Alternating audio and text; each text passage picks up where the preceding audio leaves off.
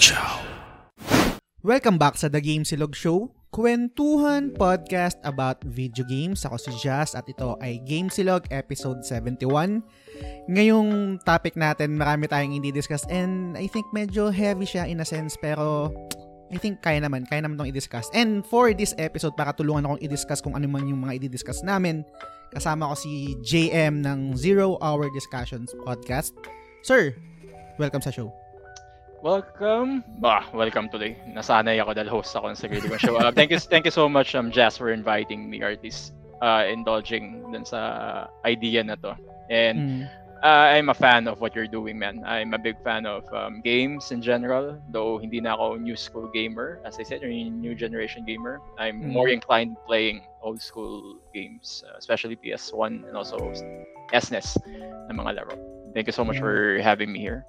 Welcome, welcome. Welcome sa pag-accept ng invitation ko. No? Actually, para transparent lang, no, hindi ko alam kung paano yung magandang atake dun sa gagawin nating topic ngayon kasi um, nung nag-message ka tapos nag-reply ako sa'yo, nagkaroon tayo ng konting batuhan, no? Yeah. Um, di ko talaga alam kung saan nilalagay kasi meron, guys yung podcast, yung The Game Silog Show is meron parang tatlong um, brand or segment. Oh, meron tayong side, que- side quest, Mhm. dun yung mga hindi related sa video games tapos meron tayong parang um, flagship natin which is yung Game Silog. And then meron yung bago yung Why I Love series no? Yung Why I Love series naman na bago kung di pa kayo familiar dun ko nilalagay yung mga magfo- mga topic na magfo-focus sa isang video game lang. Pero in, parang hindi pasok dito yung naging batuhan namin ni, ni JM and ang gusto kong um, mag-focus kami ni JM dito kasi meron siyang sinabi sa akin na parang a decade ah, decade ago parang meron siyang personal crisis na pinagdaanan Mhm. and then video games yung naging parang escape niya. And gusto kong i-discuss yun, gusto kong pag-usapan namin yun kasi marami rin akong mga experiences na ganun. And kung anong game rin yun yung para kay JM and then yung sa akin. No? Mamaya, discuss namin yan. Definitely. Pero, um, curious mo na ako malaman. Kwentuhan mo naman ako tungkol sa podcast mo. Ano ba yung zero-hour discussions? Kasi before no, nung una kitang finalo, Stay at Home Podcast, Mm. di ba? Tas na, na bago. And I think yung isang episode na napanood ko sa'yo, na tinapos ko, syempre, aminado naman ako, alam naman ng mga listeners yun na deads na deads ako kay Chin. yun yung unang episode na napanood ko sa'yo. So, Mm. kwentuhan mo tungkol saan ba yung podcast mo? Well, actually, si Chin Vitero, tropa ko yan. Ever Mm. since seven years ago, I think, nun, um, kasi ano ako, photographer ako per se. So, Mm. uh, nakonect ako for with people in the music industry. Again, hindi to part nung pinag-uusapan natin, singit ko na lang. Um, uh, naging gig photographer and also cosplay photographer ako. nice. So, yung art, uh, at least yung art making, it's uh, have it has been part of my life for a very long time. Though I started with this podcasting thing last year lang. As we all know, hindi natin alam ang gagawin natin last year. Mm. We have a lot of time and I decided now, what if I start something talking to people? I have some connections in the music um, uh, the music industry locally. May mga kilala ako na pwede kong kausapin. Doon nagsimula yon and then doon na brew yung idea na yung Stay at Home podcast. And it the first space lasted for about seven episodes and then tinigil ko for a while. Okay. And like some people na nababurnout ka. Because you have some goals na hindi realistic. You wanted to be this. You wanted to be the next Joe Rogan. Kasi usually, yun ang nagdadrive sa inyo eh. Fan ako, na, fan na fan ako ni Joe ever since. Same. And the biggest problem that I have here, there is um, bakit parang wala masyado nagpa-follow, bakit walang ganito ganyan. And then, seven months pre, or six months, tinigil ko. Okay. Ga- ganun ako ka-demoralized nun. I said, told my girlfriend na I I think I should stop muna. Pinakahuling interview ko nun was with Mickey Hill from the band Fiona, kaibigan din ni Chin. Uh, after nun sabi ko, sige, pahinga muna. So after that, um, January yata or February, sabi ko, okay, so ngayon, nababad ako sa content creations. YouTube, tinignan ko yung mga ginagawa ng mga contemporaries natin in the US and I've seen na okay, so there is another topic that I enjoy and I should talk about which Mm. um, is more on the movie side na nag enjoy ako manood ng films and breaking down films systematically, even technically. And dun nagsimula ulit yung SHAP or yung Say Down Podcast. Pero sabi ko, okay, uh, I need a new name for this thing na ginagawa ko because masyadong generic yung pangalan. So, pinalitan ko siya with zero-hour discussions. Unang iteration kasi yung zero-hour discussions, naisip ko siya as a separate show. And doon ako more on fandom ang pinag-uusapan. So far, panay movies. Eventually, I would involve uh, video games na we enjoy probably katulad ng ginagawa mo but not on your level pre. Maganda yung ginagawa mo yung production mo. Um, more live kasi ako as opposed to yun na parang systematically ganito na mas mahirap to honestly. So I give props to you na ginagawa mo yung gantong editing and everything. Hindi ko hindi ko siya kaya. Yeah, guys, mm, so, sorry so, sorry to, to cut you off no? I, I think depende rin eh. Yung ginagawa mo, hindi ko rin kaya. Yun yung live. Kasi, parang, parang, parang atakayin ako ng anxiety ko na baka may masabi akong mali tapos hindi ko na may edit.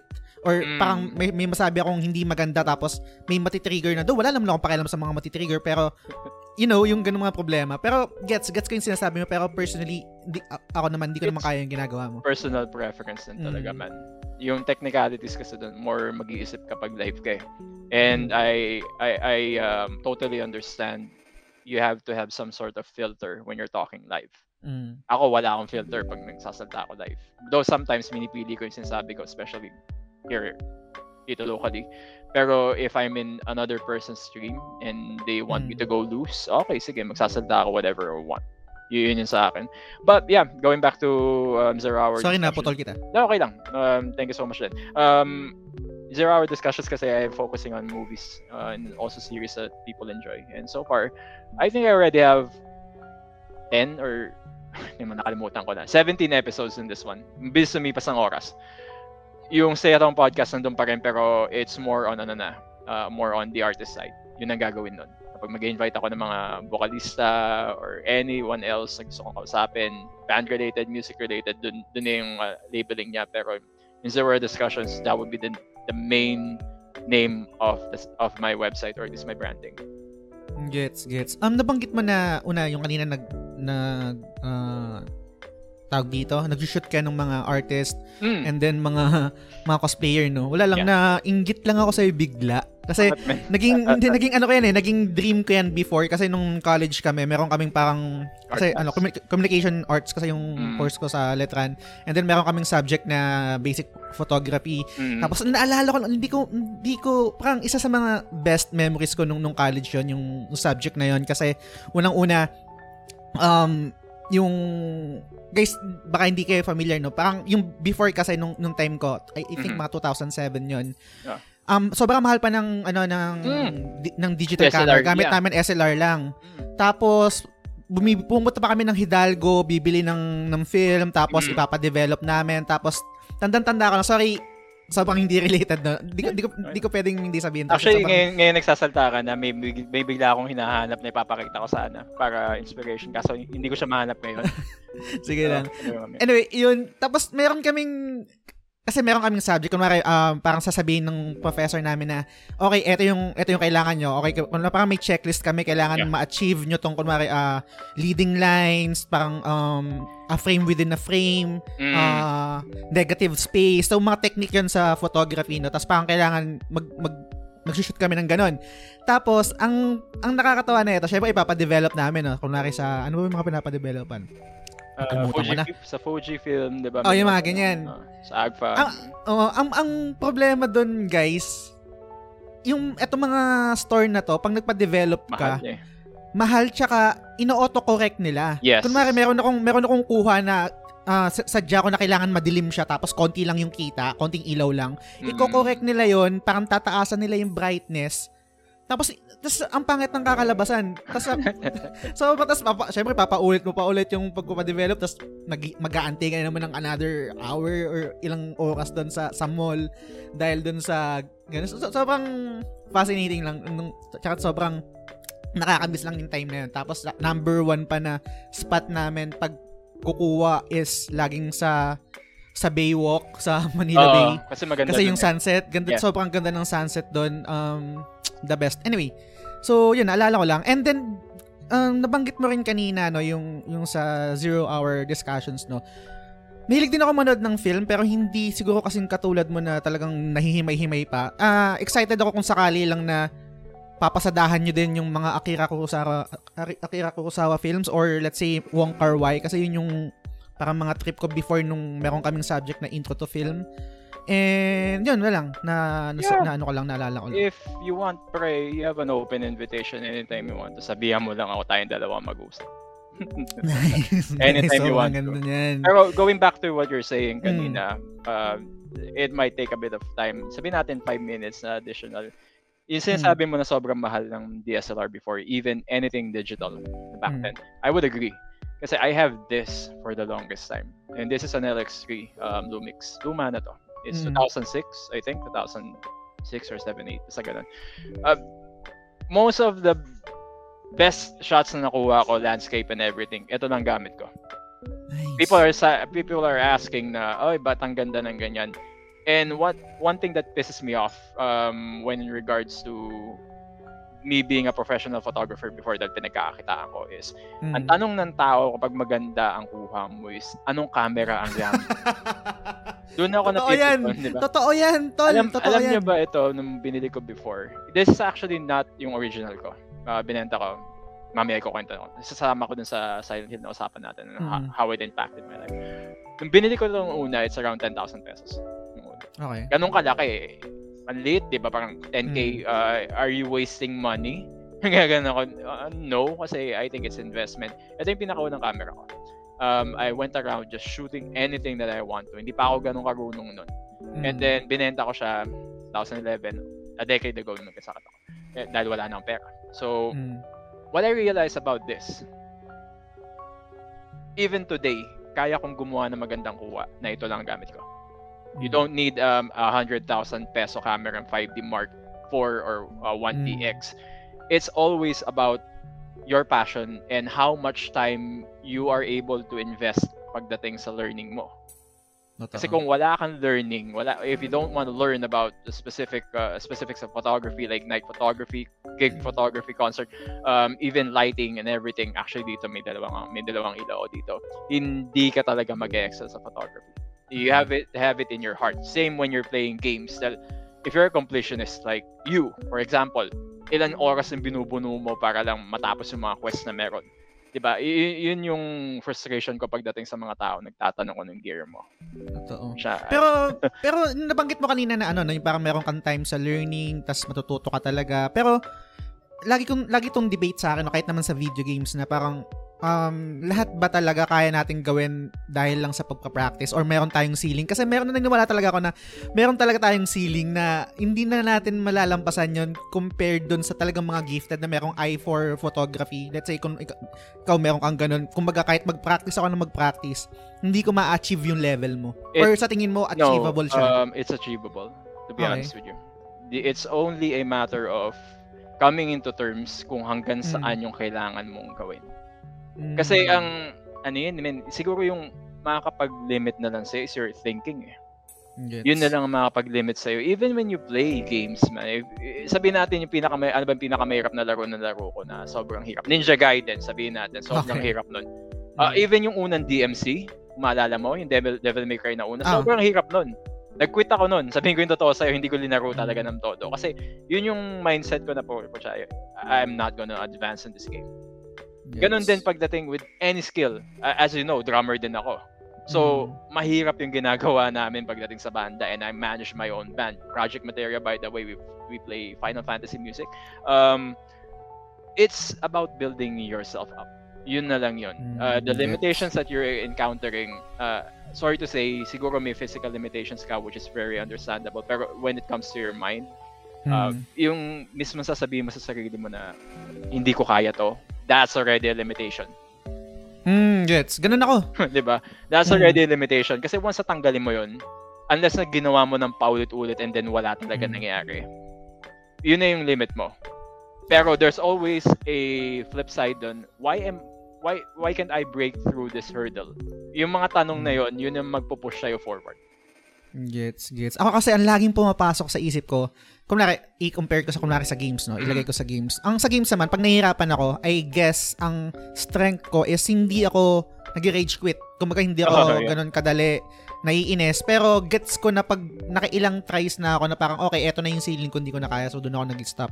Yung nabanggit ko naman sa'yo kanina nung meron talagang mga tao na merong eye for photography na hindi ko gets kung, Mm. kung kaya ko yung ganong level kasi uma- meron akong mga kaibigan or mga kabatch. So, same level lang kami. I mean, um, para kami ng, ano, ng course, kumbaga, eh, same age. And I don't think na mas may una siyang experience sa akin sa pagpitek ng sa, sa camera. No? Aha.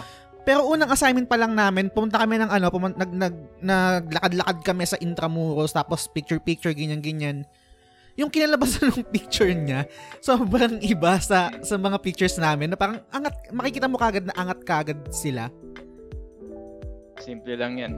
Landscape photo. Wala akong ginawa. Yeah, Hindi have- masyadong makikita. hindi, hindi pero, mo siya makikita dito. Mm. Pero, yung ano kasi, yung eye mo kasi pwede mo siyang i, um, i-practice. That's the main Mm. thing na meron talaga pagdating with any art, even the video games with any, diba? Parang sa video games, kailangan may specific na, uh, sabihin natin may specific na goal ka. Kailangan mo Mm. matapos yung ganito. And hin- you can't go around it. Um, sabihin natin Tekken or Mortal Kombat. mm, in order for you to actually master some skills para talunin si Shao Kahn, say yun, MK, madaya siya eh. Madaya si Shao Kahn eh. So, mag-iisip ka ngayon, paano ko i-overcome itong, itong AI nito? It's same Yes. thing when it comes sa gusto mo in photography. If you want something, you have to do it over and over again until you um, reach yung gusto mong goal. mm. The only problem there, as I said a while ago, is your limiting belief na hindi ko kayang gawin ito. Totoo. Ito nga, sabihin ko yung totoo sa'yo, hindi pwede mag-shoot to ng gabi. Paano Mm. ko na-shoot yung sa Ayala Triangle na ganun kaganda so far? Um, if you wanna go, it's in um, stream of images in Facebook. May kita niyo yung mga ibang kuha ko doon. Paano ko na-achieve yung ganun? Kasi it took years talaga, man. Eh, There's Mm. ne- there's no way going around it. It took years um, to master yung te- um, camera ko, which I also have a DSLR. Um, and also culminated research kung paano ginagawa ng mga taong uh, inspirations ko, how they do their photography. Same thing din pagdating sa gaming. You do your own research. Mm. Not saying na titingin ka sa game, ano, game facts or anything mandadaya ka. It's up to you kung gusto mo shortcut na yon. Pero Mm. yung ano kasi, alam mo, yun, yung journey, the journey that you go through in learning, that makes it worthwhile when you achieve that goal na gusto mo mangyari. Totoo. Naalala, naalala ko kasi before, no, yung nung meron kaming assignment or parang project sa Mhm. basic photography na parang black and white photography yata yun tapos kailangan namin i-shoot ng mag-shoot ng mga tao, parang ganun. Oh, yeah, portrait. And mm, portrait and for tapos naglalakad kami sa Intramuros tapos meron kaming isang kaklase, yun nga, pareho kami naglalakad-lakad. Ang ganda ng kuha niya, patago pa, stealth pa. Parang may kinuhaan siya na less Mm. fortunate person doon sa Intramuros. Tapos, alam mo yun, makikita mo yun sa picture na merong emotion talaga. Na, kasi merong, merong Oh, yeah. kuha na pag, pag pinicturean mo, okay, makaka-capture mo, kita mo, pero parang walang emotion, parang literal lang na, okay, nakunan mo siya. Tapos, meron meron din talagang picture na It's, ano, mak- story. makaka-capture mo talaga yung yung emotion niya na parang magkukwento yung, yung still. Yeah. Sobrang sobrang galing. And then yun, sabi ko, ala, siguro ganun talaga, no? Baka merong mas mataas yung level ng kaklase ko kaysa sa akin kasi nagawa niyan. Anyway, pero gets ko yung sinasabi mo. Siguro yung naghihinder sa akin is yung yung mindset talaga sa mga Yeah, it, it is just your mindset, lalo na kapag hindi, hindi ka pa nagbuno ng oras talaga. Mm. If you haven't done it so many times, na tipong justifiable mo na sa sarili mo na hindi mo kaya, uh, I think yung limiting belief ng tao, eh, the demoralization na meron when you can't achieve your certain vision, that's very powerful. That, that could al- actually alter kung anong pag-iisip mo.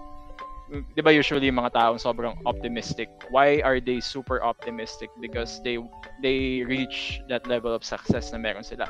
Once they hit a wall, sometimes, Mm. lalo na yung mga taong hindi tested, nade-demoralize sila and then they quit. Mm. That's one thing na dapat at this point in time we should have learned kasi uh, between now and 2020, dito yung learning process talaga natin. Dito dapat tayo natututo ng madami na we could reflect on previous mistakes na bakit tayo nagkamali. And moving forward na, eh, oh, hindi ko nagagawin to. And then, if you want to reach that same goal again, at least now you know. You'll still um, bump into some ceilings or some walls, pero you are more equipped at this point because you did your did your research, and also um, experimented and you uh, nanood ka naman sa, sa YouTube as much as I, masama siya pakinggan. Nanood ka sa YouTube ng mga taong mm. iniidolo mo. Even in games pre. You, you know this. Even in games na-inspire ka pag may nakikita kang tao na nakakatapos. Speedrun. Sabihin natin mga speedrun diba? ang gagaling nila. How did they do it? May interview mm. doon lalo na sa um, um tawag dito Amazing Games Done Quickly I think. May interview doon na how did you finish Castlevania Symphony of the Night na parang 59 minutes or 50 minutes lang. It took years for them to do it. 'Di ba? we need to um, we need to take it off our system na parang um, yung gratification na kaya natin gawin to within a day, within a week. No, mm. it's not really gonna happen, especially with arts. Totoo. Ay, agree. Ang ganda nun. Ang ganda nun. Sobrang ganda nun. Gusto kong i-transition to GM, no? Etong pinag-usapan natin, nabanggit mo na rin yung video games, no? Mm. Napapayaw, nahapiwan mo na rin naman kanina, pero gusto kong mag-deep dive naman dito. Ano yung video game history mo? Video game history? Um, actually, old school gamer talaga ako. So, pinakauna kong pinakauna kong cons- console before is an Atari, pero hindi ko siya nalaro. Uh, binili na nanay ko nung pumunta siya ng Hong Kong ng 80s. So, back then, parang wala akong pakialam. Hindi ko naman alam gawin eh. Pero, ang nalaro ko talaga ng sobra is yung pinakaunang Game Boy. So, okay. old school Game Boy na black and white pa. Ayun, marami akong linaro doon. And then, nung lumabas yung Super Nintendo, actually, yung mga kapitbahay ko before, they already have the NES even before I had it. Meron na silang NES before. And then, nakikipaglaro ako ng, uh, say, Super Mario, usually mga nilalaro namin or yung mga lumang Donkey Kong, mga ganun. Uh, enjoyable. Na, na, na, naalala mo ba yung yung moment na ako kasi tandang-tanda ko pa vivid pa sa memory ko. Eh. Yung yung yung memory na parang amazement na na, na, na parang meron kang controller tapos napapagalaw mo kung ano yung nasa TV. Oh yeah. Yeah, nung unang nakapaglaro ko ng NES dati, nung pinahawak sa akin ng kapitbahay ko, mm. sabi ko pa, oh, this seems to be a bit entertaining in a way na hindi mo ma-imagine na meron ng ganitong technology. Mm. Kasi before, we only have the television kung tutusin. Bata pa tayo. So, nung hawakan ko yung square, squarish pa nga yung, di ba, uh-huh. yung controller na Nest, hindi ko alam yung gagawin. Pero nakikita kong gumagalaw, forward, backward, and then next, uh, okay. Wow. It, it's like, it's not really life-changing. Pero, mm. okay, so, ngayon, anong gagawin ko ngayon may nahawak na akong ganito? Tuloy ko ba yung laro ko or alam mo, ma-amaze na lang ako na, na, na may napapagalaw ako sa TV because when you when we were still kids, talagang pag may nakita kang pwede mong galawin, parang anong kailangan natin gawin moving forward? Uh, 'Di ba? Parang ganun yung ano hmm. natin. Uh, what is what is the next step? Yun yung naisip ko before. As far as amazement uh, amazement goes, yeah, I was really amazed dun sa technology na meron ng NES dati. So, nung, nung time na yun, no, ano yung game na masasabi mo na, okay, ang ganda pala nito. Parang nag, yung game talaga na nag-resonate sa'yo na masasabi mo na, okay, itong technology na to, ah, or talagang, regardless kung sa sa gameplay or sa story or anything, ano yung game na yun kung kaya mo pang i-recall? Dami men eh. Dami talaga eh. Pero, kahit isa o dalawa? Siguro dalawa. Okay. Uh, unang be, kwento ko na lang din, yung unang beses na laro namin yung Resident Evil 1 before. Umiyak ako okay. noon dahil sobrang takot ako. And it's actually one of the... Ilang taong ka nun, pre? Kung okay lang malaman. 96 yun eh. So, grade school ako. Um, okay. I think I was around 6. Mm, laro yun. Okay. Nakakatakot siya, yung unang Resident Evil. And pinagtripan ako ng mga kaklase ko before na laruin mo to. Hindi ko kinaya. Dati bata pa ako, wala akong, mm. wala akong alam mo yun. I want everything ha- happy back then. Hindi ako ganung wala sa reality na may mga horror games pala. So, mm.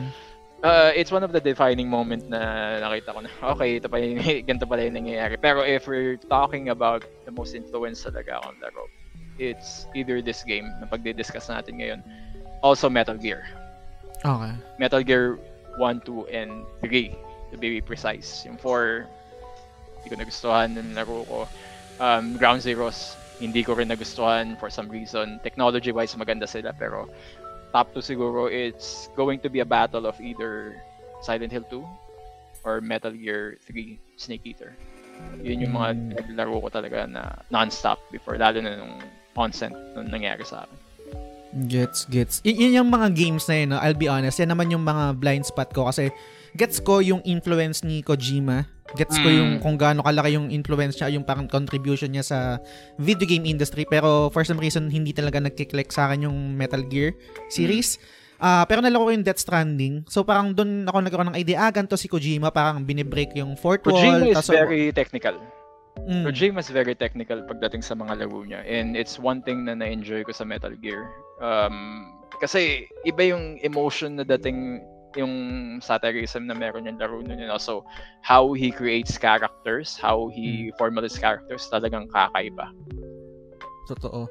Ang, ang, ang, ako naman, kumaga parang pag sinabing Kojima, ang laging pumapasok sa isip ko is yung sa PlayStation 1 na parang, okay, mind-blowing to na mind blown ako pero hindi ko siya literal na, na laro yung, sinas, yung sinasabi nila na parang yung fight kay Psycho Mantis na parang Oh, pag ini-imagine ko MGS1. siya ayun MGS1 pag ininom ang galing nung utak na itong tao na to pero yun nga hindi ko hindi ko talaga sila nalaro and Silent Hill din nalaro ko yung um nalaro ko yung 1 yung 2 nalaro ko pero hindi ko siya natapos then 3 nalaro ko hindi ko rin natapos for some reason siguro dahil natatakot ako tapos doon ako nag-stop and siguro let's uh, start na yung discussion natin doon. Pero bago yun, JM, mabilis lang na, na promotion, no?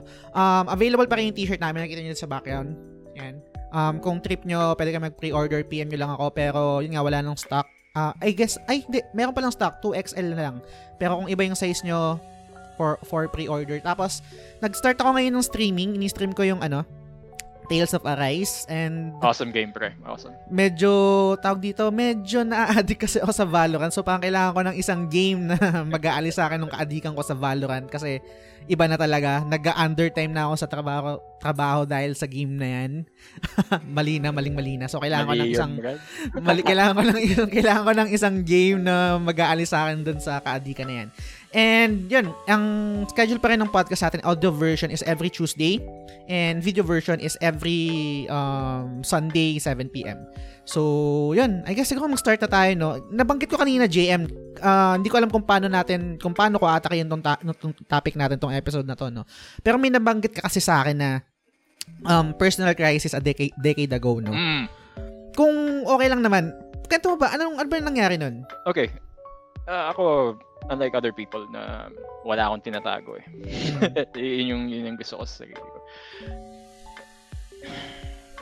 Medyo emotional siya kung tutusin, pero uh, I was already a somewhat successful person in the BPO or at least sa sphere na meron kami. Nung bukas pa yung Siemens Incorporated, uh, alam mo yung telepono ng Siemens, yun yung company Mm. namin.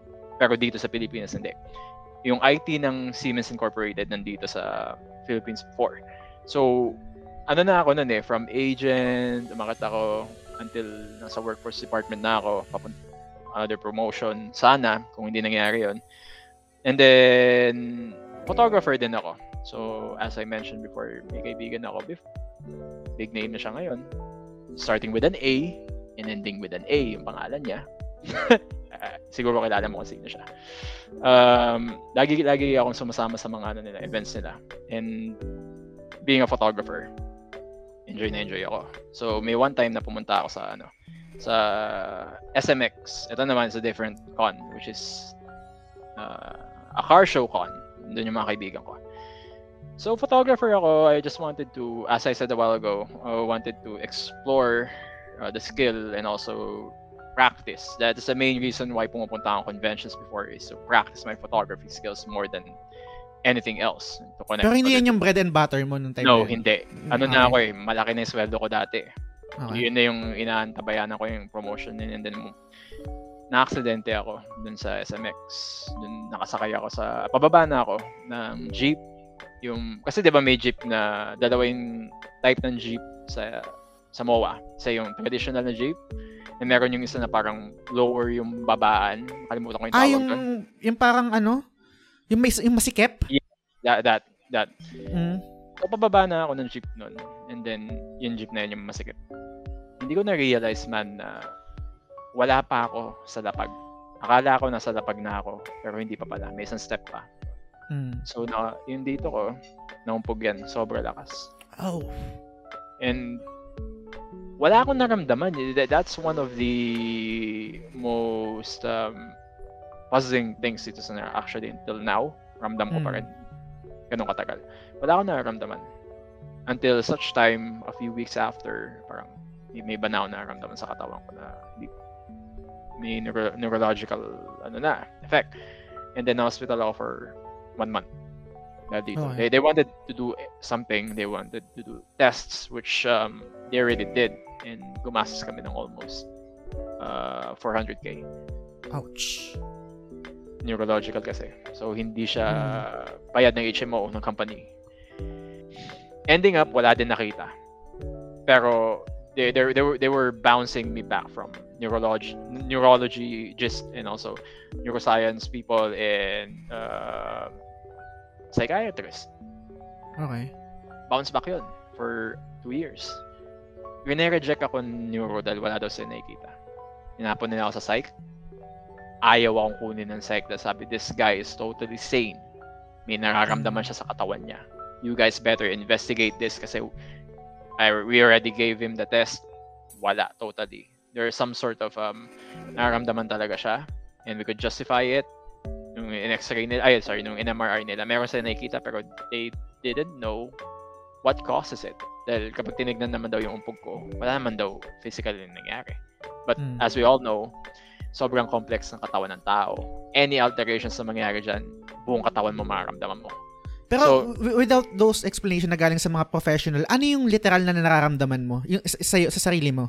Para lang magkaroon ng... uh, you mm. could cut this one out kapag sa tingin mo ano. Pero eh, it's been a long time na nakatulog ako na ma- malalim. Very long time. Okay. And yun yung pinaka-devastating dun sa naramdaman ko dahil between December 2020 at 2010 very memorable yun dahil nag-marathon pa ako ng Kamen Rider. Uh, fan ako ng Kamen Rider also. Um, marathon ako noon, decade. And then, pagdating ng December, November ako na na-accident. December, dun naramdaman na may masakit sa leg ko. Which is, obviously, dapat maramdaman mo on the Hmm. onset na maumpog ka. Wala akong naramdaman sa ulo ko eh. Totally wala. So, Okay. may atake nun. Hindi natin alam. And, yun nga, may naramdaman ako, neurologically, medyo iba na yung pakiramdam ko sa kamay ko. Kumalat siya. To the point na, hinas- yun nga, na, na-ER ako. And then, yun, na hospital na ako. And then, after nun, release ako, after a month. Doon ko naramdaman na, bakit parang nawawala yung tulog ko? Nagigising ako ng alauna na madaling araw. And then, paunti ng paunti yung deep sleep ko. Yun yung pinaka-alarming doon. So, umabot na siya until 2013 na totally wala na akong ano, wala na akong deep sleep. Which is sobrang hirap sa psy- psycho- psychology ng tao, psycho- yung psych part ng tao na wala kang pahinga. Totoo sa. Mm, grabe, totoo yun. And So, let's say, ang, ang pinakamatagal na tulog mo, let's say one hour, tapos magigising ka, two hours, back magigising then, ah, ka. yung, yung deep sleep na sinasabi Mm. natin, hindi pang restful na napapahinga mo before, uh, it gradually went down from 9 hours and then 30 minutes. Ganun kabilis. Oh. Hirap per per week laging minaramdaman ako iba. And Okay. then sinubject din ako sa um, sleeping pills before na sobrang lakas na which includes some Valium. Nigin Mm. ako. Imbes na makaramdam ako ng relief sa sleeping pills, totally wala. Mas sumama pa yung pakaramdam ko. So tinigil ko lahat ng drugs na binigay sa akin. And alam ko naman na hindi naman talaga tama sa katawan ng tao. Which in the first place, shouldn't be drinking kasi e- everything unnatural na iinumin mo, mararamdaman mo yan after years. Dahil yung kidney mo, dun, dun, dun mo mararamdaman yung effects niya. So, I, I stopped every medication na meron kami na generic na drugs. nun. And then, ayun nga, ang hirap. Dahil pati yung loss of balance before nararamdaman ko na um, ma, ma ano siya, complex siyang sakit. Hanggang ngayon, may wag kinakausap ko yung mga friends ko from med. Gusto nga nilang gawing ano yun eh, tawag dito, case study ko na nangyari. Sabi ko, no, ah, ayoko ng ganun. Kasi ano ako, I, I know uh, eventually magiging okay to. And after nun, i-direct ko na lang din how did I um, come across playing games again. So, 2000... Pero, te- pero bago yun, JM, sorry. Naging okay ka na? I mean, ngayon okay na, wala na yun. Di pa rin. Ay, hindi pa rin? I had to live with this shit for about, sorry. I have to live with this thing for a decade na. And lahat na, dami na kaming ginagastos doon. Sobrang dami na. Eh, wala pa rin. So, what what does a person have to do kapag ganun and you're still capable of doing the things that you need to do, just move forward. Yun na yun eh. And I Wow. have to admit, man, na dumating yung point na that's why I appreciate yung mga nakarang episodes when talking about mental health because I Mm. I I, wa- I was that person before. I have to admit before na parang may lingering thoughts na what if what what if I ended this na Mm. Ma- dumating dun sa point na yun. Pero my will and also uh, me being a Christian, uh, I know how to deal with this. Pero it took a while to embrace na I have to live with this and ano na lang, let's move forward. Paano mo nilabanan yun? Paano mo nilabanan yung thought na yun? Kasi mer- meron ako sarili ko kung paano ko Mm. nilabanan pero I guess iba-iba tayo, eh, di ba? Uh, ikaw, ikaw personally, paano mo nilabanan yung thought na yun? Kasi yung problema dito, you're already feeling something physically and that's al- altering yung pananaw mo. Mm. Unlike with other people na, ah, I'm sorry to say, pero may may ibang tao na talagang hindi mo alam kung ano yung sakit nila, kung talaga may sakit sa utak or wala. I'm not denigrating anyone, pero Mm. you have to go, sorry, you have to go ahead and um, check with your, uh, uh, with a specialist pagdating sa depression. Ako, ayoko na magpa-check kasi, kasi alam ko kung ano yung root na nangyayari sa akin eh. So, yung Mm. bibigay na naman sa akin, bibigyan na ako ng gamot. Which I, uh, it was been proven, ang dami nang binigay na gamot sa akin. Even psychiatrist, rinay na yung gamot sa akin. Wala. So, anong gagawin ko? So, I just have to move forward. Number one, after nung uh, I've come to terms that I have this some sort of whatever sa katawan ko, uh, kailangan ko pa rin kumita. So, naging Mm. full-time photographer ako in um, one of my friends or this um, kaibigan na nanay ko na may production sila, music production. Ang laki ng kita. Parang yung isang araw na kinikita natin sa industry natin, Mm. wala pa yon Kaya kong kitain yung isang buong buwan nakita natin sa industry natin in a, in a matter of four days. Ganong kalaki yung kita ko before. And then eventually nawala yon So another depressive faction na siya hindi na ako Mm. kumikita ng sabihin natin 20k ng isang ano ngayon uh, ng dalawang linggo ngayon. Siyempre down ka na naman. Ah. Um, positive reinforcement is very very important. You have to reflect dun sa mga small wins mo. Yun ako. So, uh, if ever I was down with anything, I would look look back. Uh, ano yung mga naging accomplishments ko? How, how did I do them back then na normal pa ako? How did I um, pave myself today na sobrang hirap nga? Uh, I, ano na talaga, y- you have to reverse the mindset na meron ka na against sa'yo yung mundo, against sa'yo yung fate. If they believe in that, you you have the power to actually dig deep within yourself and um, reflect kung ano yung kailangan mong gawin in order for you to succeed. Once you tell yourself always na hindi ko kaya, hindi ko kaya, hindi ko kaya, Mm. I- I'm not going to accomplish anything. May ganito ako nararamdaman. Dude, meron nga dun eh, may, may nakikita nga ako sa YouTube, walang kamay. Wa- walang kamay, walang paa. Mm. Kaya nilang mag-accomplish ngayon. Speaker na siya. Motivational speaker na siya. Ang laki ng kinikita niya. Paano pa ba tayo? Mm. yun yung iniisip ko lagi. Well, there are some limitations sa akin. Um, kasi, di ba, hindi ako nakapagpahinga na maayos, which is very hard to begin with. Mm. Pero hindi ko, hindi ko inaano yun, iniinda yun. Sometimes naisip ko na, I, I could have done a lot more kung hindi ganito yung nararamdaman ko. Y- yung Pero- time yung, yung time na sinasabi mo na naka- nakaramdam ka na ng depression and any issues regarding sa mental health mo dahil sa nangyari sa'yo, paano yung communication sa sa family mo? Naging open open ka ba sa lahat, etc. Kasi isa Alam sa nila. mga mahirap yun eh. Alam nila yun. Al- alam Uh, nila. alam na yun din nakita nila yung transformation ng ugali ko na mainit na yung ulo ko lagi. Um, mm, sobrang iksi ng pasensya ko. And lagi-lagi akong negative before nung unang onset nito. Mm. Kasi it's very foreign for a person na makara- makaramdam na ganun and then walang solusyon. Na gumastos ka na ng 500 or least 500,000. Naubos na yung ipon na nanay ko Mm. dati. And then wala, we didn't get into some sort of um, conclusion on what's really happening. So yung pala mahirap na yun. Um, supportive naman sila, pero as with any parent would do, kung gusto, kung kaya lang daw nilang kunin yung ganito sa akin, kinuha nila. Ako naman, no. You have to live your life, what's remaining of your life, the best way na kaya ko. Even ganito na yung nararamdaman ko, I should still provide for my mom. Kasi Yes. yun yung, ganun ako eh. Ganun ako pinalaki. May integrity ako na gusto kong yung mga taong tumulong sa akin ng bata ako, or at least tumutulong sa akin, I would try to come back with them and also help them out as much as I can. Yun yung mindset ko. Sa kanila naman kasi minsan may ano rin na, ay, wag mo na yun, wala ka naman nararamdaman. Parang, gina, ano na nila, mm. pina-positive reinforce nila kasi alam nilang mahirap. Nanay ko yes. na mahirap.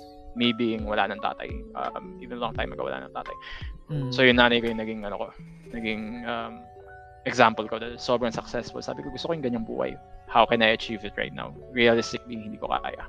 Pero, I have to achieve some sort of um, goals na gusto ko. Kung gusto kong yumaman, there's still other ways na pwedeng gawin yun. Pero, as far as family is concerned, they, they have been very, um, very supportive Gets, gets. Yung, para magkaroon ako ng better understanding na pati yung listeners natin, nabanggit mo yung situation mo na, sitwasyon mo na parang hindi ka nakakatulog ng mahimbing. Um, so, meaning, foreign na sir or hindi mo na na-experience yung pag natulog ka, fully charged ka palagi. Wala, wala na yung sa sistema mo. Everyday life mo, wala na yung parang, kung pag natulog ka, okay, tapos pagising mo, parang you can conquer the world na parang ganyan. Kasi fully charged ka na. So, ang sayo is, talagang pag gumising ka, feeling mo pagod ka pa rin kasi kulang yung tulog mo. Ganun. Yeah, ganun talaga. It, it is a very sad fact na ganun. Pero, I mean, there are times na kapag sobrang, ito yun eh, um, ang katawan ng tao kasi, uh, especially for the call center people na panggabi, sorry kung ma-offend ko ang katawan ng tao kasi it's designed to rest at night. Yung know, nandiyan para hmm. gabi kayo magpahinga talaga. In some cases, may mga times na pagising ko, may onting strength ako compared to the other days na siguro yun na lang din na na-relax yung katawan mo dahil nakahiga ka and then sobrang dilim. Hmm. Sobrang malamig yung ano, yung hangin and nakakapagpahinga ka ng konti. Pero wala na yung, alam mo yun, yung sobrang lalim na tulog. The hmm. restful sleep that they're saying, I haven't hmm. experienced that for a while. Sabihin natin seven Grabe. years. Ganun may times na irregular talaga. May, may times mm. na nakakapagpahinga ako na sabihin kong sufficient enough. Pero at this point in time, wala na ako yung katulad ng tulog na meron kayo. Pero, uh, not, uh, sorry not to be negative on my end, pero yun talaga yung nararamdaman ko. I'm mm. not, I'm not scared. I'm not even um, hiding anything about it. Pero hindi ko siya in-openly sabihin sa tao unless kung tanungin nila. Mm. Uh, pero, ayun nga, you just have to make do whatever you have and you have to pray for me. Ah. You have to pray na uh. tomorrow would be a better day. Ganun na lang iniisip ko. Tomorrow is going to be better than today. Kasi y- no one will help you more than you help yourself in this world. Totoo. Sobrang totoo. Yeah, nabanggit mo, ay sorry, sige. Yeah, na, go ahead, go ahead, sige. Hindi, nabanggit mo kasi kanina yung ano, parang i-insert ko lang, nabanggit mo na parang yung our bodies are parang designed to sleep yeah. night. Totoo kasi talaga yun. Ako, um, seven years na akong ano, GY. Um, nung, nag, nung OFW ako sa Korea, panggabi din ako. Oh, and then, nice. Ngayon, and ngayon na na call center agent na ako, panggabi pa rin ako, so never ako naging pang umaga. And malalaman nyo yun guys, sa pag natulog kayo ng gabi, compared sa pag natulog kayo ng umaga. Kunwari malayo, ako, malayo, malayo. Pag natulog, ako, pag natulog ako ng gabi, kahit sabihin natin na 3 hours lang or 4 hours, putang na fully charged na ako. Pag gabi ah, pero pag natulog ako ng umaga, kahit matulog pa ako ng 6 hours or 7 hours or 8 hours, pagising ko parang kulang pa rin. Parang hindi ako fully charged. So, sobrang magkaiba talaga sila. Kahit kahit ako nasanay na ako sa panggabi na ano, na schedule, iba pa rin talaga. So, yun, na-insert ko lang siya. And siguro last question ko regarding dyan sa ano mo, JM no, sa, sa, sa sitwasyon mo. Parang sa future ba or hindi or uh, kahit ngayon na hindi mo na naiisip na parang um, parang mag mag-research about it or parang luma- lumapit pa sa ibang tao to to parang understand your condition or para i-solve or to treat it better, parang something na ganun? I've done a lot of research on this man ever since mm. nagsimula to. And to the point na parang, oh yeah, sabihin nila, lalo na ngayon, sobrang applicable na sabihin sa'yo na huwag kang mag-realize sa Google for something. Mm. But in any case na sabihin ko people, again, I'm going to disclose this kasi ayoko makancel yung page niya, you have to consult your doctors. That's, mm. yun na yung nangyari ngayon. Mas may sabihin kang opinion medically, there's there's some something na ginagawa yung algorithm na i-stamp nila yun and then gusto nila patanggal. Pero yun nga, disclaimer, you have to um, consult professional or a doctor. Pero if you do your own research din kasi eventually you'll get to speak with people na may same conditions. And yung sa akin kasi, it's more about neurology, but pwede siya i-correct pagdating sa yung ko, pagdating sa chiropractic care. The biggest Hmm. problem with chiropractic care is kailangan muna malaman na kung yun talaga yung problema. Yung ginawa ko ng chiro, it had some effect, pero pagdating sa tulog ko, wala pa rin. So, may specialty pa rin na kailangan gawin. The biggest issue that I have here is, yung specialty na yon wala dito sa Pilipinas. May nakita akong doktor recently, out of nowhere, nung sinerge ko, oy, may gumagawa pala dito. Nausap ko, ay sir, wala ako dito. I'm in Dubai right now. I'll be back next year. Sabi ko, Mm. son of a... Pero, ayun nga, I've lived with this for a while. And uh, it's okay for me to wait for probably another year. Hopefully, kung may dumating talaga. And uh, I'm also consulting people in the US. Kasi nakakausap ko sila regarding dito, advanced chiropractic care, nat i-email ko Mm. sila. Sometimes nag-reply sila, sometimes hindi. Um, because uh, as in this day and age, every consultation na meron ka, may kapalit yan eh. If you know what I mean, may kapalit yan. Totoo. mo magbayad. Pero, ayun nga, um, as far as research is concerned, marami na akong alam. Yun nga yung Mm. nakakatawa, marami na akong alam. So, nangyayari itong nangyayari ngayon, okay, sabi ko, it does make sense na yun nalaman ko before may na-research ako, even regarding this. Um, kaya hindi na ako ganun katakot, katakot sa nangyayari ngayon. I mean, takot pa rin ako. Pero hindi na ako, alam mo yun, sobrang exage na takot ng tao lumabas. Ngayon hindi ako Mm. takot lumabas. Kasi, y- life should go on eh. Regardless kung may sakit ka o wala eh. Gets. Totoo. To, pero sobrang gets rin na kung ga- gaano kahirap yung, yung, yung sitwasyon. No? Pero sobrang ah, lupit mo, sir. Kasi sobrang na-imagine ko ang hirap na hindi ko kaya. Hindi ko, again, eto na naman ako. Yung sa utak na naman, hindi ko kaya, hindi ko kaya. Pero, Hindi, hindi. Eh, di- kapag Ang hirap, dating sa hirap. sakit, pagdating sa Mm. sakit, you have the right na sabihin mo hindi mo kaya. mm, Kasi number talaga. one, hindi mo alam kung ano nararamdaman ng tao. Same thing kapag may kaharap akong cancer patient.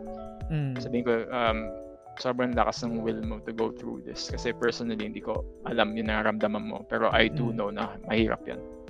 Ang same, ko. yung, same, ganun yung nararamdaman ko ngayon. Kasi ini-imagine ko talaga yung walang tulog na ano, ganyan.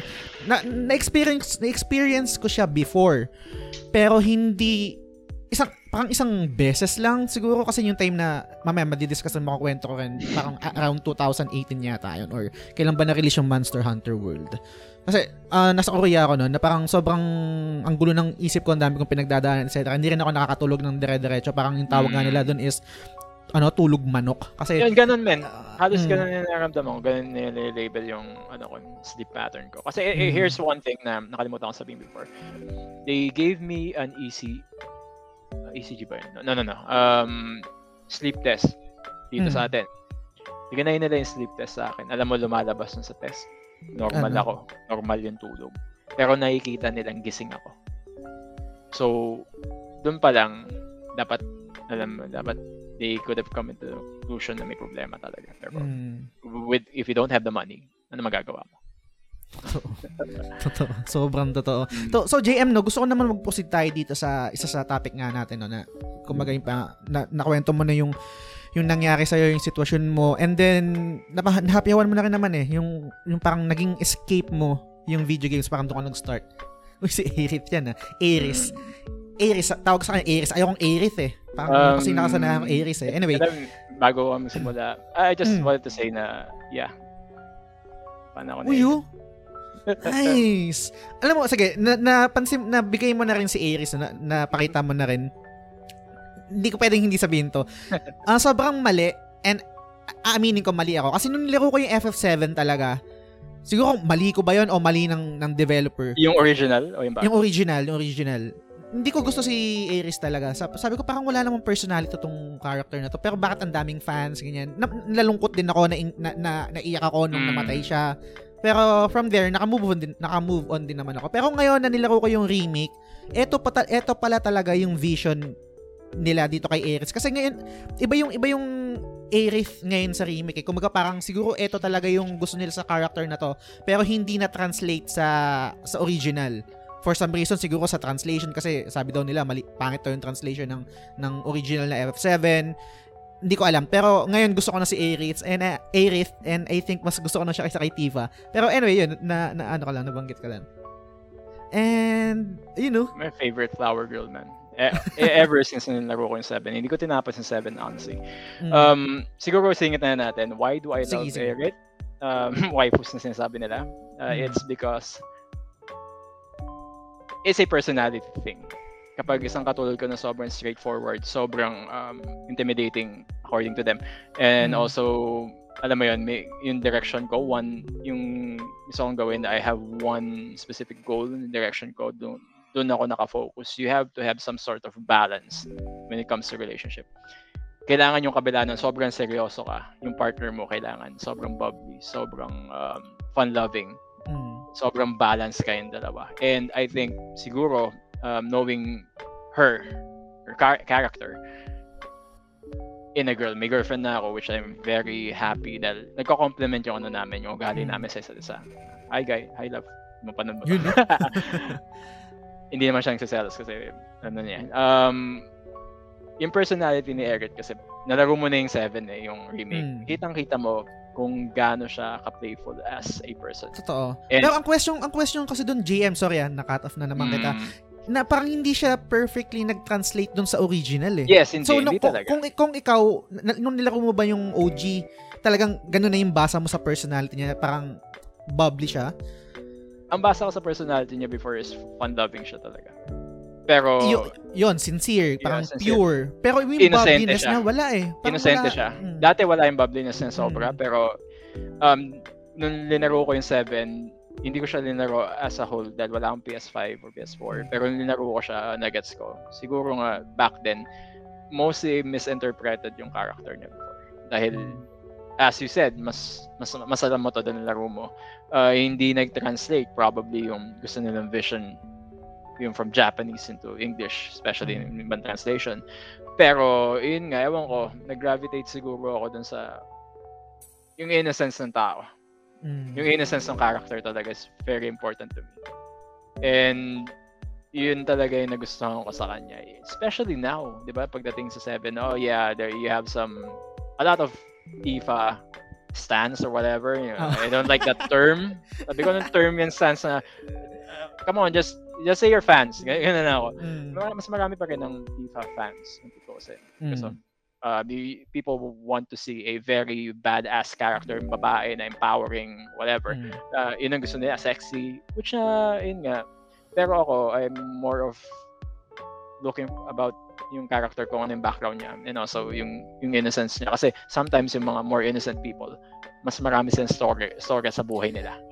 Kinikilabut, kinikilabut, ah, sorry, kinikilabutan ako actually GM kasi an, parang ako ready to to parang to debate no na I can say na mas strong si Aerith kaysa kay Tifa. In some sense, yes, mas strong siya.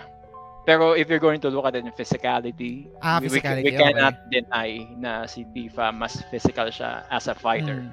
Pero pagdating sa ano, yung strong yung strong-willed and also Mm. other facets na alam ko, even in Psyche na pag binabasa ko, Aerith is not a natural character. Alam natin 'yan.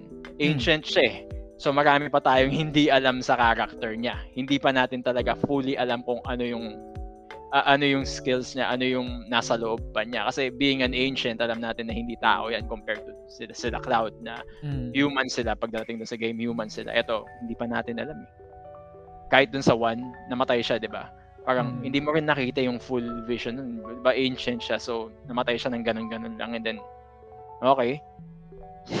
so, yung story kasi noon, yun ang habol ko ngayon sa sa remake. Regardless kung nanonood na lang ako dahil wala akong PS5. Mm. I wanted to see more character development dito. And hopefully, Yes. this time around, alam mo gusto kong gawin nila sa remake, may option kang iligtas siya. Okay. Yun yung pinakagusto kong gawin nila dito. May option kang iligtas kasi yun leading to another another storyline yun. And may, Mm. may, may alam mo yung original na, na namatay talaga siya. Uh, kung remake talaga siya. Pero as far Mm. as I'm seeing remake ngayon, hindi na siya remake, eh. it's more reimagining of 7 na to. Yes, parang ano tawag doon? Retcon ba yung term? Yeah, retcon. A bit, a bit of Mm. retcon there. Mm. Ayun. Pero another debate yan, no? kung, kung anong anong group ka gusto mo ba yung parang um, faithful sa original or magbabago. Anyway, ibang topic na rin naman yun. Pero gusto ko mag-focus ano, GM. Paano ano yung naging ano, an, paano yung paano mo naging escape yung video game and paano nakatulong sa to? Okay, so I did mention a while ago na yung nangyari sa akin for about eh, 10 years running and then 2011 on and off ka na sa hospital. Mm. Doon ko na realize na okay, so between 2007 and also 2012 na meron pala ako nito. Hindi ko alam. Uy! Meron pala, Grabe. dito pa rin ito siya. Time Hindi ko pa rin machine. binebenta hanggang ngayon.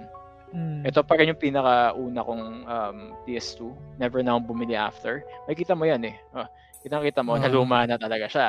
So, pinaayos ko siya in, Nice. um, in Green Hills, yung nag-aayos doon. Yung ma- malaking stall na nag-aayos doon. I forgot their name. Shout out to them. Uh, pero kailangan ko ibalik dahil yung lens niya sira na. So, select games na nalaro ko. Mm. Um, 2012, meron akong iPhone, meron akong nakalagay doon yung mga gusto kong panoorin, usually NBA, NBA stuff dati. Pero, I felt depressed na ito na lang ba, paulit na lang. I spent a lot of time during at night na ano kaya nangyayari sa akin. I even I even had written down a plot or a story ng kasi fan ako ng ni Batman. I even wrote down a simple plot kung anong gusto kong mangyari after ng The Dark Knight Rises. Which na yung story na yun, hinahanap ko ngayon dahil gusto ko ipa-copyright. And doon ko na-discover na buhay pa to. Buhay pa yung PS2 ko.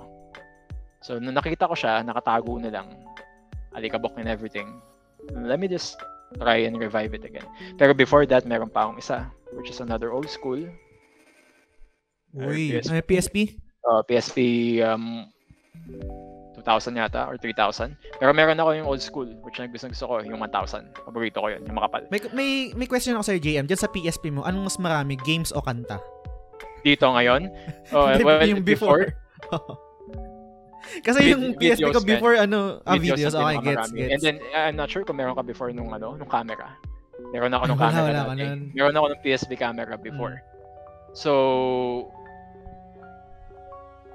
um, tuwan-tuwa ako na meron ako nitong mga bagay na to. Mm. Nung nakita ko siya, na-revive ko. Give me just one second. One second lang. Mo Sige na. sige lang.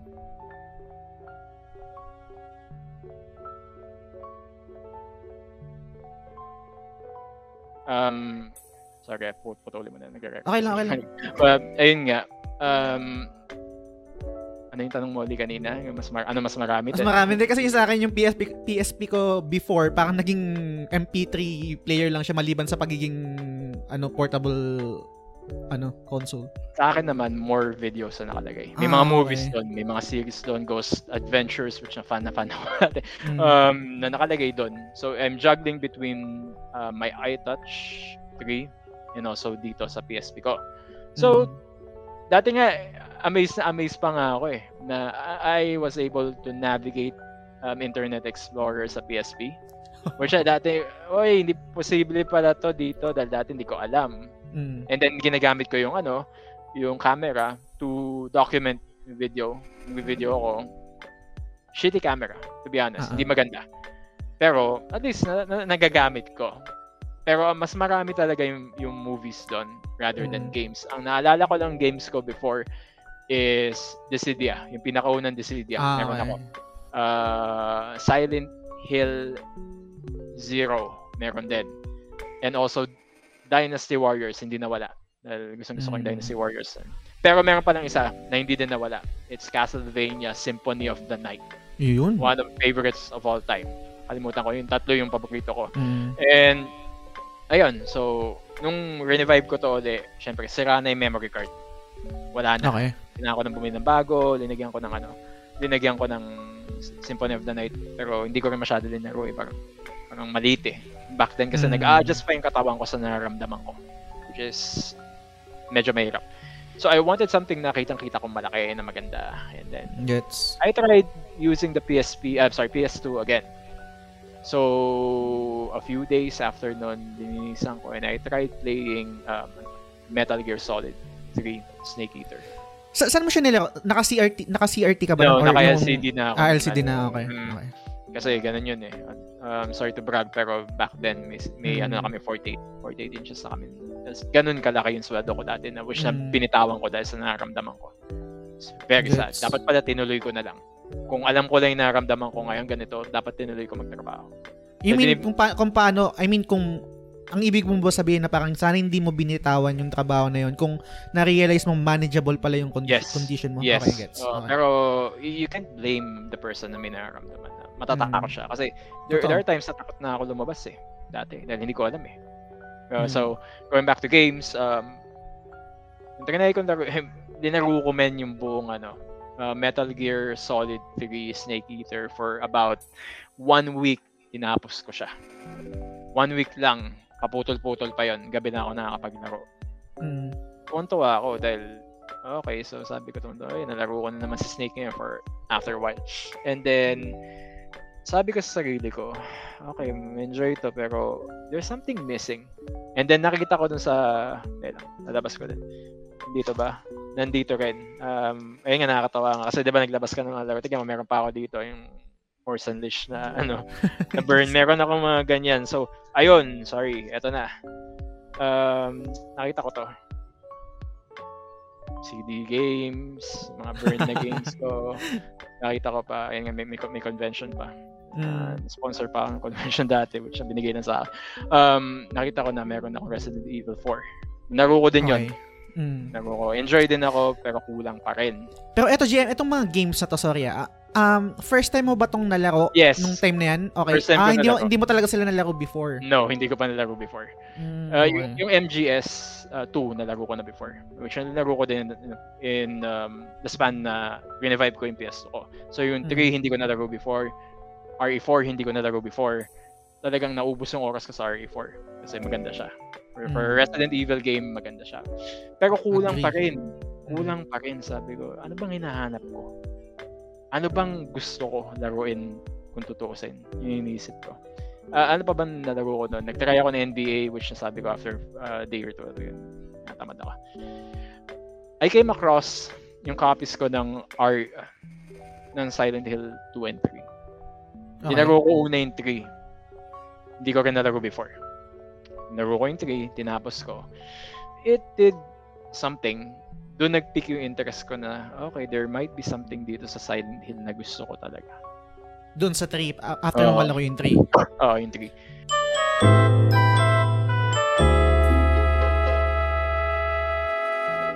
Okay, so, JM, um, nabanggit mo, Silent Hill 3 yung una mong nalaro.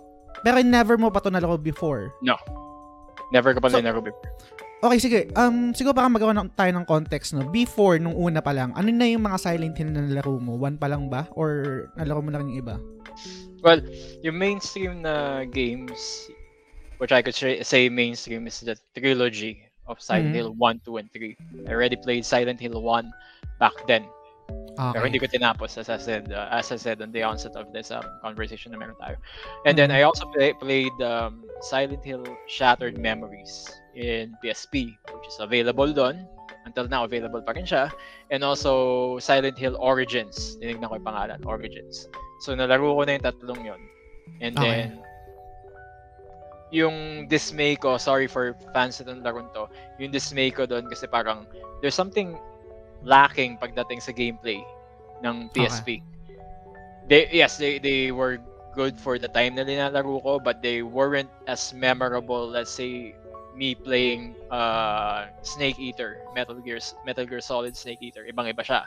Mhm. May factors talaga pag maganda yung screen mo, you get to see the resolution, mas maganda. So, nakita ko nga na meron akong copies ng 2 and 3 PS2. Linaro ko sila. Una Okay. ko muna linaro is Silent Hill 3, which is very graphic, very comparable to the first Silent Hill as far as atmosphere is concerned. It's a very good game. So, naisip ko nung tinapos ko yung 3, medyo, alam mo yun, medyo pumped up kayo. Sabi ko, Mhm. kailangan mo, you, you have to continue yung ano, yung storyline for me. And then, nag, before ako, bago, bago ko linaro yung 2, tinignan ko muna kung meron can, canon ba ang 2 sa 3. It seems like na hindi pala. Pero, you also get to see the reviews na this is one of the best games of all time. Two. Mm. So sabi ko, well, why not uh, myself, why not play this game now? Na nalaro ko na yung 3. I might have enjoyed 2 a bit more this time. Pero it seems nung unang laro ko nun 2, medyo na-disappoint ako. Bakit? Because of the uh, because of the controls. Medyo iba siya kumpara sa 3. Wait, iba kasi ano, tank controls pa Yeah, siya. medyo um, yung sa 3 kasi medyo may development na yung tank controls na. okay. Sa 2 kasi medyo alam mo yung clunky pa yung dating eh. Mm. Medyo ano pa nandun na rin pero it's more comparable sa mga lumang laro. You can't blame it. Gan kailan pa ba linabas yung 2? Around 2000 um 4 5 mga ganun something hindi ko na maalala hindi ko na maalala Mm. or even earlier than that. So yung yung technology kasi it, it does come into play kapag nakapaglaro ka ng mas newer newer games and then you go back and play the older ones. There is um, some some impact on you na you're going to nitpick why aren't the controls the same. Mm. But that that's not what I'm here for. nilaro ko yung 2. Mm. I was here for the full experience. Sorry. So, nung linaro ko yung 2, yun nga, disappointed ako nung first few minutes. Very, as I was quick, quick to realize that there's something with 2 that wasn't present in 3 and also in 1. You could relate immediately to James Sunderland, the first, yung main character. You could immediately re- relate sa mga ginagawa niya sa laro.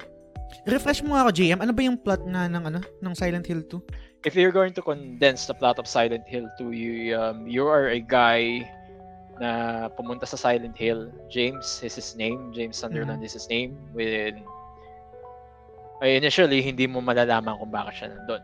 Ang alam mo lang he's there because he wanted to find his wife, which is Mary. Mm, Mary okay. Sunderland.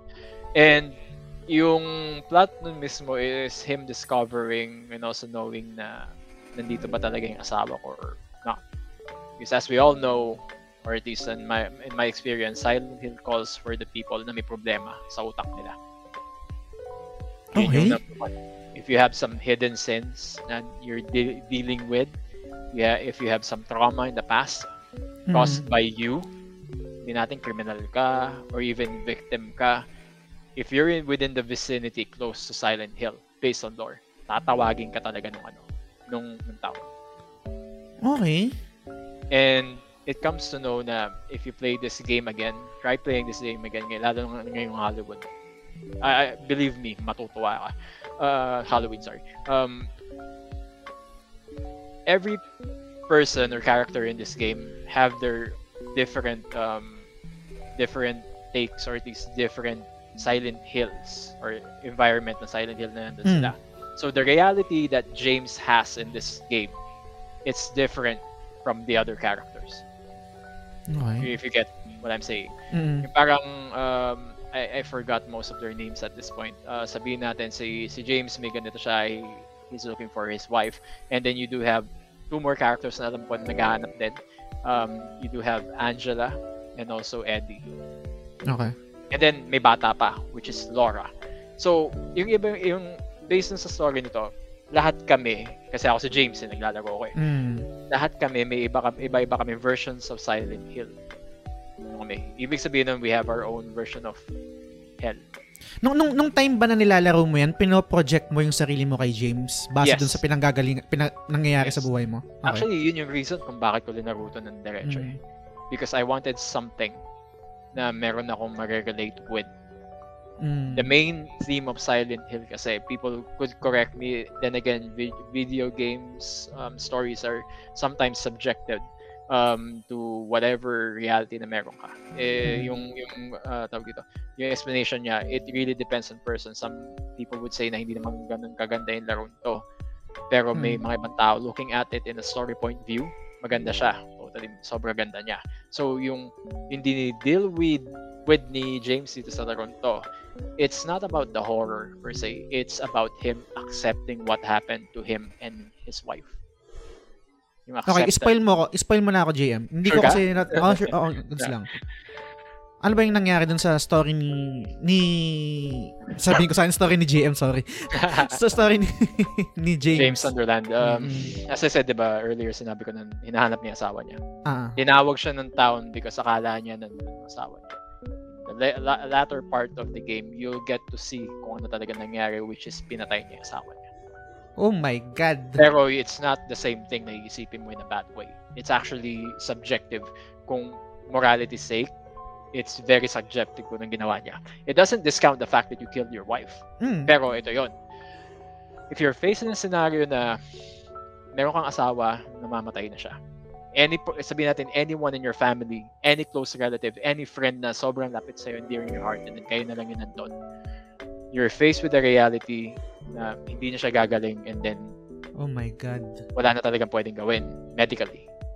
So, nangyari dito, pumunta siya sa hospital for the last day na may back and forth sila na you have to release me, ganito ganyan. Pero syempre, asawa niya yon hindi naman niya talaga gagawin subconsciously yun. Gusto pa niya mabuhay. Why are you going to, um, why are you going to send your wife into a hospital for a very long time na? That- Because you still have hope na gagaling pa siya. ano ba yung condition ng wife niya Actually, I can't remember, pero may, I think, cancer siguro. People Mm, could okay. correct me on that one. Um, alam ko, may sakit siya na hindi na ma, ano, tawag dito, ma, res, ma, pagaling ng modern medicine. mm. So, sobrang tagal na niya doon. And then, um, yeah, tinitignan ko lang yung disease kasi hindi rin, usu- hindi rin sinabi talaga eh. Mm. Pero may sakit siya na talagang hindi na magagamot magagamot talaga. Um, James is holding up hope na kaya pa. okay For the longest time, kaya pa. And then eventually, ang ginawa niya, uh, um, binigay niya yung, ano, yung pillow sa mukha and then oh my we know god what happened there. So, oh. for the premise na meron doon, Parang mali yata ako, JM. Sana hindi ko pina-spoil sa'yo. Pero sige. I Okay, told you sige. this game has a lot Ah. of colors in it. sige, Hindi, sige. meron pa tong DLC, men. Hindi pa uso yung DLC dati, meron DLC tong laron to. which is very good. Uh, I, I could give you, I could send you my copy if you wanted to play it Sige, sometime. sige. Pero yun nga, yun nangyari doon. Pero ito, ito, yung, yung ginawa ni James doon sa wife niya, sorry ah, na, na, na-interrupt kita, wish to ng wife niya na gawin sa kanya. Parang suko na siya. Alam mo yung nagdadalawang isip ka? Yung pakiramdam na gusto mo i-release yung ano. Ito yung babae yung ano, si Mm. Mary's uh, point of view. Mm. Kasi she's being a thorn on James's side for a very long while.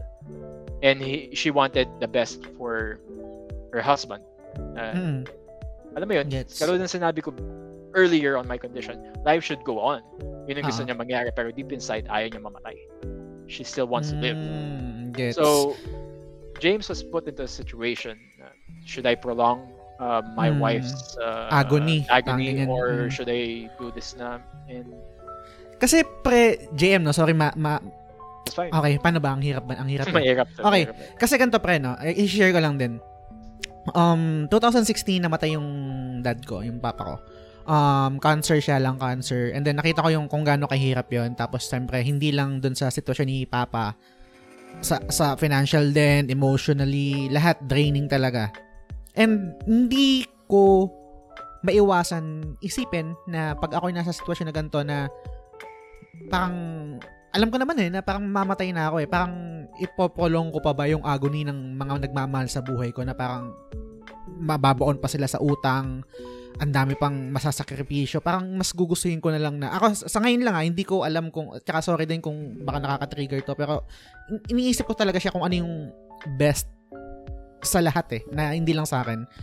Parang nung time na yun, naiisip ko na pag nandun ako sa sitwasyon na gano'n na nasa nasa ospital ako tapos alam ko naman na wala nang mangyayari sa akin, di na ako masasave. Parang mas gugustuhin ko na mawala na lang eh kaysa parang maging dragging pa yung sitwasyon sa lahat sa amin lalo na sa mahal ko sa buhay tapos hindi kasi hindi lang doon matatapos yun lalo na kung hindi naman kayo financially stable na parang mag mag-hold on ka doon sa hope na makaka-recover ka pa. Eventually kasi kahit sabihin mo na pumanaw na yung mga naiwan mo, magbabayad pa rin ng utang yan eh. Y- yung yung yung emotional trauma doon sa doon sa sitwasyon na yun hindi naman yun mawawala ng ay, ay pwede kong sabihin nga na hindi talaga nawawala yung pain eh. Kumbaga, nagaano lang tayo pa, natututo, natututo lang tayo na mabuhay na dala yung pain na yun. So parang ganun. Anyway, whew, yun lang yung naisip ko. Kasi parang, hindi ko rin alam kung ano yung magiging reaction ko kung nandun ako sa sitwasyon ng asawa ni, ano, ni James. Yeah. Sorry. Um, mahirap siya sagutin, to be honest. Mm. And we're not in liberty or at least in that situation. Um, I, I'm sorry to hear yung nangyari sa tatay mo. Mm. But I'm also sorry um uh, sorry to tell people na pag may ganon, Mm. how did that person had the disease? Yun yun, Mm. yun din yung iisipin mo eh. Totoo. Sabihin natin, sorry, ah, hindi kita ini-offend or whatever. hindi, okay lang, okay you lang, gets cut ko. this part. You could cut this part. Hindi, okay Pero lang. yung lung cancer, ano nag ano bakit nangyari yun? Mm. Diba? Y- yun, yun, is it something na ginagawa ba niya regularly? Gets. And ah, hindi siya nagpaawat? And sorry to say, pero that was his call. Mm, totoo. Hindi ko, hindi kita inaano. Uh, Hindi, pre, okay I'm lang. looking, yeah, I'm looking at it at a very scientific and also um, Mm. technical point of view na ganito yung nakikita ko. Why, why did it happen to Mm. them? In the, in the case kasi kay Mary, kay Mary Sunderland, yung Mm. disease niya, even dito sa wiki and every, everywhere else na hinanap ko, hindi sin- ini-specify what happened to her talaga. Ang nangyayari lang, nag-iba na yung color ng katawan niya and then nata- nalalagas yung buhok niya for some unknown reason and there was no effective treatment for the condition as per Mm. doctors na consult niya. So, ang, in this situation, um, totally wala nang magagawa. And Mm. I do understand na yung hes- hesitation niya also to tell James na um, it's okay for me to go, pero ayoko talaga. Kasi, eh, this is the fear of the unknown, as they said. What happens to Mm. you when you die? No one really knows. Uh, in, in, in a human point of view, no one really knows. Pero if you're spiritually inclined to something that you believe in, will go, siya, no, I know, so, hopefully someday, Mm. positive. Pero it really depends on how you live your life. Pero yun nga, uh, yeah, I could I could um, sympathize na mahirap yung call na yon.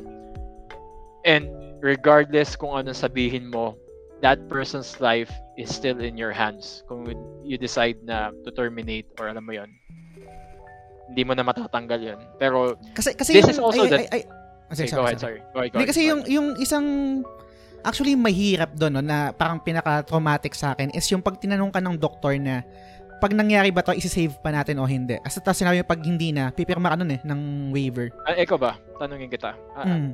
if we, alam mo yun, if we do have the money, syempre, it's an easy decision na sabihin na isa-save ko pa tong taon to. Dalawa eh. Ngayon, ngayon na, na, na medyo, I, I guess, siguro I can say na medyo matured na ako, no? Um, compared before. Kasi yun nga, gaya ng sabi mo, ang daling sabihin okay, i-save natin kasi may pera ka. Pero sa kabilang banda kasi pag nakita mo yung sitwasyon ng mahal mo sa buhay na talagang naghihirap na parang minsan gusto mo lang ng tanong ano bigay mo yung decision sa kanila hindi para ilipat yung bigat ng decision sa akin papunta sa kanya 'di ba pero kasi makikita mo talaga na nahihirapan na talaga eh, na hindi na kaya eh. Na parang, okay, sige, pwedeng, i- pwedeng itry natin na i-save, sasabihin natin sa doktor, tapos tatanungin mo pa nga ilang Mm. percent yung chance. Yeah. 'Di ba Parang, pero para, para sa akin ngayon, I don't think na, pero dalawang, dalawang side no, sige, tatanungin din kita. Hindi ko alam kung parang acceptable ba na ang decision is dapat talaga nasa akin or nasa mahal sa buhay, no, or nandun sa tao. I think that decision should be left alone with uh, the person who's suffering first. Agree. Agree. So, Kasi- so pero, pero, sorry, pero sa kabilang banda, isipin mo kasi, dahil dun sa pinangdada, pinagdadaanan nila, sa yeah, tingin men- ba natin, the- Oo. do they have the capacity to do that decision? mm, that's yun where kabila you- eh. That's where you have to step in as a Mm. loved one to make their, the decision for them kapag tipong, Mm. alam mo yung wala na yung men- mental capability, hindi mo na siya nakakausap. That's the time you do you have to make the decision collaboratively with um, the people around you involved, yung family mo. Mm. Pero if that person still has the sanity to do the decision, Mm. pero kung ako tatanungin mo, men, I would utilize everything bago ko i-present yung ano na yun, yung decision na tama Mm. na. Kasi alam, may right ang tao para mabuhay eh. Regardless sa sabihin mo, eh, may right pa rin to recover. Kasi alam mo yung tao, eh, yung katawan ng tao, we could recover from mostly anything na mangyari sa katawan natin. As far as I know. So, kung ako lang, I would have utilized something else. I could have gone to a different doctor, an alternative medicine doctor, which na I think you guys could have benefit a lot more. Pero gets ko yung gets ko yung point of view na yan, no? Tsaka yung way of thinking na ganyan. Sobrang gets ko talaga. Pero I'm not 100% sure na kung time, yung time na yun na may pera kami, kung ganun pa rin yung magiging decision ko, considering kung gaano kahirap nung nung sitwasyon eh nung Yeah, pinagdadaanan nung tao and then yung yung yung condition niya na talaga na kahit siya na parang humihindi na parang um yung will niya wala na so parang okay kung nandun so, pa- men, kung Mm. nandun na sinabi ng ayaw na niya talaga, paulit niya sinasabi, I, I Mm. think you already come into a decision. so, Unless, sobrang hirap talaga uh, sobrang hirap. eh. There's no, alam mo yun, there's no black and white in this decision. mm. There's always something, there's always, uh, sabihin natin na, there's always colla- um, collateral damage dito. Mm. Wala talaga eh. Emotionally talaga matitake down ka nitong problema na to. totoo so GM yung sa decision ni James sa tingin mo Mm. tama yun there's two sides. Okay, As sinabi ko, sige. there's two sides. Number one, if you're looking at it in... Kasi laro lang naman, di ba? mm. Laro lang naman eh. Wala kang consequences in real life. You, Mm. you would say na, oh, tama yung ginawa niya. Tama yung ginawa niya because um, the, the wife was asking for it even hesitantly. And you're looking at that person na iba na yung itsura niya, hindi na to yung asawa mo. Mm. Basically, hindi na ito yung asawa, mo. And you don't even know the emotional and also mental damage the disease has um, taken its toll on your wife. So Tama. you, you- the writing is concerned, he did the right right thing, writing wise. Pero if you were that person, would you even uh, put yourself in that decision na kailangan mong gawin? Or you have that call, kahit sabi mong, sabi ng asawa mo na ayaw na, pero nararamdaman mo na gusto pa rin niya mabuhay. Yun yung Mm. situation natin, hindi hindi pong ayoko na talaga eh. Meron pa Ah. rin, there's still a small percentage of um, Mary's sanity that she still wants to live and also move on with her life. Mm. If I was that person, I, if I was James, yeah, let's do something else. Diba? Gets. And canonically, pagdating sa laro nito, there are multiple endings. Hindi ko Okay, so may may Ah, sige, wag na, wag na. Sige, tama na siguro yung ano. Yung, May multiple endings to. So, Mm. dep- it depends on how you attack the game, how you tackle the game, the decisions that you do uh, with the with the process, the process, how you handle the bosses, how you handle um, the creatures or the monsters here, would Mhm. result on a specific uh, specific ending na ayaw mo probably gusto mo mangyari. And I Eto- would Sige, go ahead, sorry. man. Etong mga Silent Hill ba, meron siyang canon ending? Or Mm, canon in a sense na if you really want to be canon, it's a fan interpretation ng magiging canon niya. Ang may canon talaga is 1 and 3. Yung 2 nasa gitna niya. 2 is a different person, hindi involved um, yung bida sa 1. May question ako sa may question ako sa GM. Sorry, lagi kitang sorry, i-interrupt. Sorry kasi sorry. maano yung ano ko, baka makalimutan ko. Ano yung take mo sa ganito na parang work of art na sinasabi nila na pag may gawa ang isang artist tapos naging public na siya, wala ka ng kapangyarihan doon para sabihin kung ano yung in- interpretation ng ibang tao or nandun ka ba sa side na pag sinabi ng author or ng creator na eto yung canon, eto talaga yung canon. I'm talking again in a technical point of view kasi Mhm. artist din ako. If a certain director, certain scriptwriter, even certain developer said na ganito yung canon niya, syempre, yun ang susundan mo. But, again, if you see something some discrepancies within the game na linagay nila, you have the right to question that reality. Mm, gets. It, it, it also applies when you watch a movie. Di ba? Pag may Mhm. sequels na, uh, why did you guys place this trope here? Why did you guys place this decision here? And then iba yung sinasabi ninyo in your interviews. Mm, So you have the right to question it. gets, Ako naman, gets. pagdating dito sa canon, uh, I do my own head canon dito. And they haven't given a the, the good thing about this game, they haven't given any definitive definitive um, ending kung ano talaga yung gusto mo. It really it really is up to the person's um, decisions within the game on Mhm. what the ending should be. Gets, gets. Ganda nun. I think mas mas mas, mas gusto ko yung ganun, no? Mm. Na nasa sa atin kung ano yung... Anyway, so, um, decision ni James, tapos yung nabanggit mo na depende pa rin, no? Kasi iba't iba, may mga iba't ibang ending siya. Mm, sorry. Um, gusto ko naman pag-usapan natin dito kasi nabanggit mo rin doon sa conversation natin sa Facebook na Yep. parang it deals with sem- symbolism din, no? Mm. Ano yung ano yung ano yung mga symbolism dito na nakita mo sa Silent Hill? Okay, so for Silent Hill 2, there's besides symbolism, Silent Hill 2 deals with um, the five step of um, acceptance na sinasabi nila. And yung um, I think five steps of acceptance, hindi ko rin siya ganun ka-memorize pero meron ka doon yung grief, um, accept, Mm, bago yung acceptance dito, meron kang bargaining, anger, and um, denial, denial, yung ganun. Mm. all of those men pagdadaanan mo sa story ni James. Number one, um, yung grief, syempre, namatay ang asawa mo. Mm. Number two, yung denial na you still want her back. Okay. You, you refuse to say na, you were calling me into Silent Hill. Kasi alam ko, as far as I could remember, parang naka-receive siya ng letter or something na nasa Silent Hill pa, si Mary. So, syempre, you're going to go there. Pero kung logic, logical person ka, namatay na yung asawa ko, why is she going to send me a letter? Na yun, denial na yun. And then, um, ano pa ba yung isa? Uh, bargaining. Yung bargaining is la- latter parts na yun ng game na, ay, anger yata, anger muna. Dahil parang hindi mo, within the game, maaasar ka. Dahil, why am I going through this? Ang gusto ko lang, gusto ko lang naman is I want Mary back.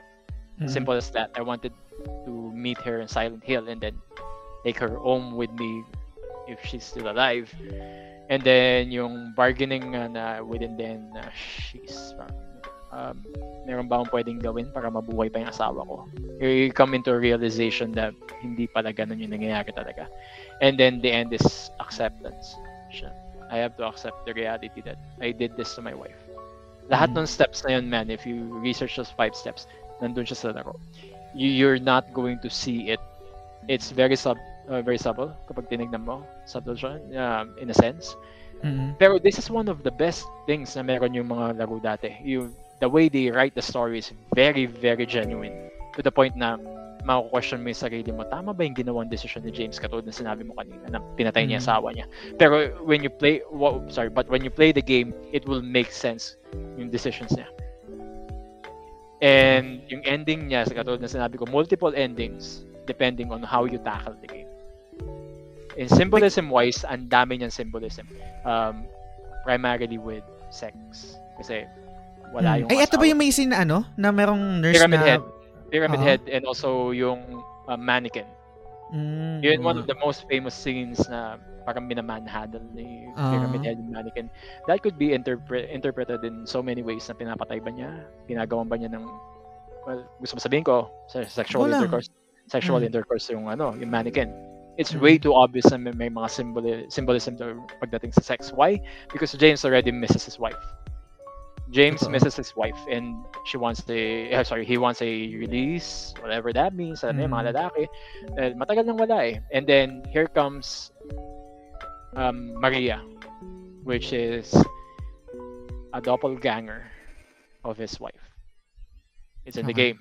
So, yung babae medyo uh, you could say that the the, the lady or the um, the character Maria is sorry an interpretation of Silent Hill kung anong deep, deepest desires ni James in a woman which is total opposite of what Mary is Mary is a very sweet a very fun-loving person a very uh, alam mo yung demure na babae Mm. Maria is a very wild person. Sabihin na natin na yan. Kung anong Mm. klaseng babae yan. Very wild siya, very adventurous, very flamboyant. Mm. Total opposites. Pero magkamukha silang dalawa eh. So, Okay. ang hindi alam ni James doon is yung symbol na yun na parang why why is Silent Hill throwing this curve at me, curveball at me na hindi ko to asawa pero kamo kamukha ko siya the way she speaks ganun din boses niya and then ayun yung symbolism number one and also marami pa men sobra dami yung mga writings on the wall yung mga messages doon uh, every single one of those they have their own um uh dito, they they direct you to something else. May sarili-sarili siyang interpretation. Sometimes within the game, sometimes yung mga ibang symbolism doon parang in homage na lang to other games that came before it or even films. Kasi yung gumawa nitong yung Team Silent, most of them are horror fans. Horror genre fans. And hindi sila afraid na ilagay yung pangalan ni Steven Spielberg doon or sabihin natin ni Stephen King doon. Pero hindi directly mm-hmm. Stephen King. King Street or something na ganon. Lagi may mga ganon as far as other symbolism goes, Pyramid Head, who is Pyramid Head? Kilalang kilala sa Pyramid Head because he's one of the most iconic um, villains of all time as far as video games is concerned. Mm-hmm. Probably in the same level as Nemesis is in RE3. Kung naalala mo, di ba? Sobrang sikat na mm-hmm. Nemesis that. So, Pyramid Head is, for me, as far as I saw it and also research it. Even now, tinitignan ko pa rin na nagbabago-bago ng research ko pagdating dito. Pero one thing about Pyramid Head is lumalabas siya in times na parang wala nang direksyon yung laro mo. Hindi pong dead end. Hala mo, dead end ka na. Mm. Lalabas si Pyramid Head doon. It's either in a cutscene or lalabanan mo siya. What Anong basa mo doon? What I see there is Pyramid Head is um, James's uh, ang tawag dun sa term na yun um, um alter ego no no no no um yung ano anxiety hindi mo parang na, na mental block tayo. okay lang, okay lang. Kasi yung terms ito, marami siyang terms eh. Yung side ni James na kailangan siyang tulungan mentally and also emotionally. Mm-hmm. Parang moral compass niya kung, kaila- kung saan siya kailangan pumunta. Ah, okay. Kasi if you went, went into Silent Hill blind, you need some someone to make you realize or something to make you realize yung path mo. Mm. And ang daming times na pinatay ni Pyramid Head si Maria dito. Hinting na dapat na-realize si James na hindi totoo si Maria. Kasi one time, uh, may scene doon na may pinuntahan sila and then pinatay right in front of him. Teka lang, yung, yung Maria, pinapaniwalaan ni James na kala niya yung si Mary. Ah, si Mary. Okay. Kasi kamo you can't you can't um, blame James kasi Parang hindi niya hindi, hindi niya ba kina-question, hindi niya kina-question doon sa game na bakit iba yung ugali nito tapos yung best na napatay buhay pa rin. Question niya. Ah, question niya, okay. Question niya pero the the biggest issue that you have there if kayong dalawa na lang yung nandun or sabihin natin tatlo mm. apat kayo nandun kasi uh, Maria isn't the first person that you'll encounter the first person that you'll encounter in this game is Angela and Angela's his sorry her own backstory in itself. And if you play the game, may realize man sobrang effed up yung story ni Angela. And I did, even me myself, ayokong laruin yung laro niya. Kung gagawa sila ng mm. Silent Hill based on Angela Orozco's um, uh, origins. Kung why is she there? Kasi victim siya ng sexual abuse. Oh, so, ayoko nun. So, si James yung pinakamaganda. And Eddie has his own backstory na hindi natin alam fully kung pumatay ba siya ng tao, kaya siya tinawag doon. Hindi natin alam. Mm-hmm. So, everyone here has their own personal um, problems, as they say. Except for Laura. Si Laura, Laura is a different person. Laura is a very young kid na walang problema. And yung result nun, walang pwedeng atakihin yung Silent Hill sa kanya. They could not bring out any inner demons na meron siya. Kasi he, she's innocent and wala siyang sin. Wala siyang hidden sin. Yun yung inaatake ng Silent Hill sa'yo eh. Based on what they're doing in the lore. If you have something hidden na ayaw mong i-embrace na ginawa sa'yo mm-hmm. or ginawa mo, yun, yun na yun ang i, i uh, ano, i-materialize ng Silent Hill na reality mo habang nandun ka sa town. Yun ang nangyari kay James. Yung Silent Hill ba, I mean, habang nilalaro mo yung game, no, yung Silent Hill 2, tapos kahit nabanggit mo na merong iba't ibang ending, tapos wala namang sinabi kung anong canon ending, no. Um, personally, nung ikaw ba nung nilalaro mo siya, ano ba yung pinaka-goal ni ni Jameson and then ano yung naging let's say yung pinaka-ending na rin siguro. Hindi na yung hindi na yung ano, hindi na yung, yung first, ending. Yung first na ano, first na run through ko nito, I really came into it na parang gusto ko lang i-feel yung laro. Gusto ko lang okay. talaga ma-realize kung ano talagang story na. Which wasn't really given to me in the first time na nilaro ko. I needed to hmm. play this game two times again after ko naruin. And the first time na nilaro ko siya, gusto ko lang makita ang flow ng story niya. Because before, hmm. wala pa ako yung gantong utak eh. Wala pa akong yung to sobrang technical. I just wanted to know the story ni James Hernandez is. Nung una, syempre, uh, okay, uh, sige, uh, just another hero na may problema na gusto lang bu- uh, makuha yung asawa niya and then iba yung binigay sa kanya Silent Hill and then he gets to go home. Pero yung ending ko nun, hindi yun yung ending na nakuha ko. Yung ending na nakuha ko is the semi-bad ending. Pero yun daw yung pinaka-canon, yung semi-bad ending. Kasi may Okay. parang the, the, game has five endings and one comedy ending. Actually, two comedy endings. Um, nakuha ko yung second ending. Yung first ending kasi medyo hindi canon. Pero Mhm. yun yung gusto niya mangyari. So, ako nung linaro ko siya, second time around, na-realize ko na, po siya, ang lalim nito. Sobrang lalim nito laro to na we could have our own interpretation why we're playing it. For me, playing it the second time, I'm coming into a conclusion na, yeah, James has to face his in- inner demons to have them released from him and accept reality and also accept the consequences of what he's done to Maria. Okay. And after nun, nakuha ko yung yung gusto niyang ending for her, his own. Yung gusto ni James. Oo, yung gusto niyang ending, Jameson, for his own. Kasi yung, yung tatlong ending, uh, yung sinabi ko, nakuha ko yung unang dalawa, yung pangatlo hindi ko nakuha. Mm. Kasi, ano ako eh, systematical gamer ako. Ayoko din pinapatay lahat eh. Mm. So, if I could save time, syempre hindi, I wouldn't kill any monsters din. Lalo na't alam ko yung lore ng Silent Hill, yung ginaro ko second time around, na tipong, you don't e- you don't even know kung talagang monsters sila or tao ba, tao rin ba yun nandun. Hindi mo rin alam eh.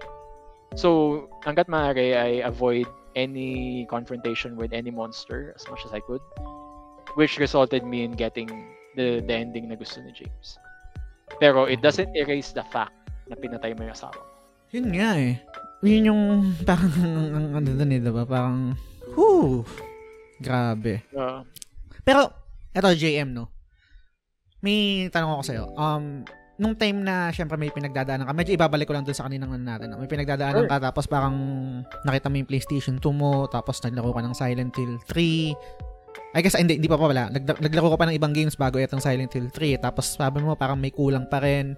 And then, Silent Hill 2. Um, kung kung kaya mong himayin, no, na, nakwento mo na rin naman, pero kung ano yung, kung kaya mo lang himayin, ano dito sa Silent Hill 2, yung pinakamalaking part na nakatulong sa'yo doon sa game, ay, I mean, sa pinagdadaanan mo, tapos meron doon sa Silent Hill 2. it's a, um, it's a, the acceptance portion. man. Kasi yung acceptance portion nun yung buong yung five step, steps of acceptance. Well, once na may naramdaman ka, once na may sakit ka, I know you could relate in some form Mm. because you have a loved one who died. And sakit yun sa kanya. Um, you, you could actually see the the five steps of um, acceptance sa kanya. Even yung denial na akala mo na wala ka sakit talaga. Um, i- it's just yung the way James's journey culminated with I could relate to it na he, he has to accept the reality of what's really happening. And if you're placed in a situation, not even sa sakit, sabihin natin na ayoko na maging negative pero pag nawalan ka ng ah, alam mo yun, nawalan ka ng laruan, nawalan ka ng Mm. something that you invested in. 'Di ba may denial ka eh, ba why, why did this happen? Paano ko nawala? Paano nawala sa akin to? How did I lose uh, a portion of my life here na bigla-biglaan lang? May may mga ganun eh until you you reach to a um, come to to terms that I lost it because of this, I lost it because of that. Uh, the only thing that I could do is to look forward in life and do things better and probably uh, the next time this happens to me it won't happen again because I already have the knowledge and also the skills to move forward and also tackle the same situation. Parang ganun yung tinignan ko doon. Mm. Kasi kung wala kang ano, kung i-deny mo yung sarili mo sa mga nangyayari within you or within your surroundings, you're just going to lie to yourself and also be a burden towards other people that you're involved with, other people that it's in your life na tinutulungan ka. Yeah, you just have to be accepting of what's happening talaga. Yung, yung sa sitwasyon mo, no, nung kanina mga nakakwento mo, ito itong Silent Hill 2, yung naging epekto sa'yo, which is yung acceptance nga. Mm. ano ba to nung sa let's say paano ba paano ba yung magandang wording dito dun sa, sa sa pinagagalingan mo sa sitwasyon mo sino yung sino or ano yung Silent Hill sa buhay mo nun? Eh, I use it as a tool, to be honest with you. Um, number one, to yung escapism na sinasabi nila. Entertainment, mm-hmm. of, of course, entertainment value. Eh, regardless if you enjoyed, the, sabi natin, in a movie perspective or even gaming perspective. You are playing the game because you want to enjoy the entire thing and also see what what goes on sa laro na yun. Is it mm. justifiable in having bad ratings? Is it justifiable in having good ratings? Um, having that number one game of all time title. Ganun ako na nagsimula. Pero when I played the game, uh, I really wanted to play it in one full seating. Mm. Nung linaro ko na siya. Especially in the second time around. Kasi uh, I've used it as something to reflect in sa current time situation ko. Not current world or current, mm. alam mo yan, yung environment situation ko, but for me to reflect, um, am I hiding, or am I hiding something in myself na kailangan ko ba i-accept? Is there something very bad na ginawa ko before which na wala naman? Pero is there any bad situations in my life na dinanay ko yung sarili ko? Na hindi ko ginawa pero ginawa ko talaga? Or meron ba akong nararamdaman within me na pinipilit ko place at bay instead of that resulting me being, alam mo yun, being very positive myself dahil tinatago ko siya. I came to terms came to terms na parang napaka-negative na tinatago ko lang siya. Eh. Mm. Parang in, alam ko yung in, yung tayo mga lalaki tayo, we have the alam mo yung medyo macho tayo na kaya natin mm. gawin. Pero in the end, even in the Bible, kailangan mo i-accept na ganito yung nangyayari in reality yun yung nakapagpa-realize sa akin na regardless, may nararamdaman ako, I should accept and move forward. Accept and move forward. Accept and move forward. Yung na yung aksidente na yon, eh, yung nangyari sa akin, it's still something that I did even inadvertently. I did that. So it's it resulted to this. Ganon din yung nangyari kay James. I did that. Kunyari ako sa James, I did that. So it resulted to this. Anong kailangan kong mm. gawin yun yun, may path doon. Anong kailangan kong gawin in order for me to come to terms na wala na yung asawa ko. Either that yung sagot ko sa sarili ko, ano nilalaro ko, or I did that. I killed my own wife. What can I do to get her back? Yun yung second path. Mm. Doon na, doon na exploit si James na Silent Hill. Kaya ganun Very, kaya, very timely no? Yung, yung sorry balikan ko lang yung yung isang nabanggit mo no? Yung parang okay lalaki tayo parang meron tayong parang merong paano ba paano ba sabihin doon? Parang merong ine-expect yung society sa atin. Parang ganun 'di ba? Uh, I'm not sure kung mag-agree ka or nakalagay siya sa Bible no? Pero naalala ko lang kasi very timely kagabi bago matulog. Kasi every uh, bago ako matulog no? Nagche-check ako ng ano ng on this day sa Facebook. Tapos may lumabas sa akin na status uh, parang sabi ko doon huling huling lamay na ni Papa ngayon. Mm. Kailan ba ako magkakaroon ng lisensya para maging mahina? Parang yun yung status ko. Kasi parang pag lalaki ka, pag may nangyaring hindi maganda sa'yo, parang wala kang lisensya maging mahina. Parang hindi ka pwedeng magpakita ng weakness, hindi ka pwedeng umiyak or something, or vulnerable. So parang na, na ano ko lang, na, naalala ko lang nung, nung sinabi mo yung sa ganun. Pero anyway, pero ang gusto kong itanong sa'yo is, again, hindi to nakalagay sa ano, hindi to nakalagay sa show notes natin, hindi ko to na um, parang This is everything organic. This is everything uh, organic na nag-uusapan natin ngayon. Yep. Gusto kong gusto kong pasadahan ng ng mabilis lang bago natin tapusin yung discussion natin, no. Ano yung kung meron man and then kung kung ano yon, ano yung naging tulong sa ng religion mo and ni, ni God? There's a lot, man. There's a lot. Kasi ako, pinalaki ako conservative ako per se. Uh, very conservative yung family ko. Even my mom is very conservative. Kaya disciplined ako in a way. And I I would be very hypocritical if I say na hindi ako nagkasala. All of us have been have done serious things or bad things in our life. And mm. a lot of things I'm not proud of. Pero here's one thing that I could say in naniniwala ako. Uh, I'm not sure if you would agree or not. That's fine. Um, I'm not here to be, become preachy, pero the one thing that um, being a Christian taught me is there's always a second uh, second opportunity or a second chance in life na bibigay mo. You just have to accept kung anong ginawa mo before. And again, playing into Silent Hill even though hindi talaga accepted sa Christianity yung Silent Hill. Mm-hmm. Yung yung team nito. you could see yung vulnerability ng tao, yung acceptance. It's one of the weakest things, lalo na tayo mga lalaki. One of the weakest things is to accept that we are wrong. Mm. Kasi we were we were built to do everything right. I'm sorry to say, pero yun yung naka-build dun sa psyche natin bilang lalaki na kailangan tama lahat ng ginagawa natin. Decisions regardless na hindi na natin alam kung tama talaga or hindi. Parang tama yung ginagawa natin in a sense na ito yung gusto natin mangyari. If you know what I mean. Mm. So, yung path na gagawin natin doon, minsan hindi natin nakikita kung morally right pa nga or not. eh. Gets. ah. Yung tinulong sa akin ng Christianity noon is you have some set rules. The Ten Commandments is there.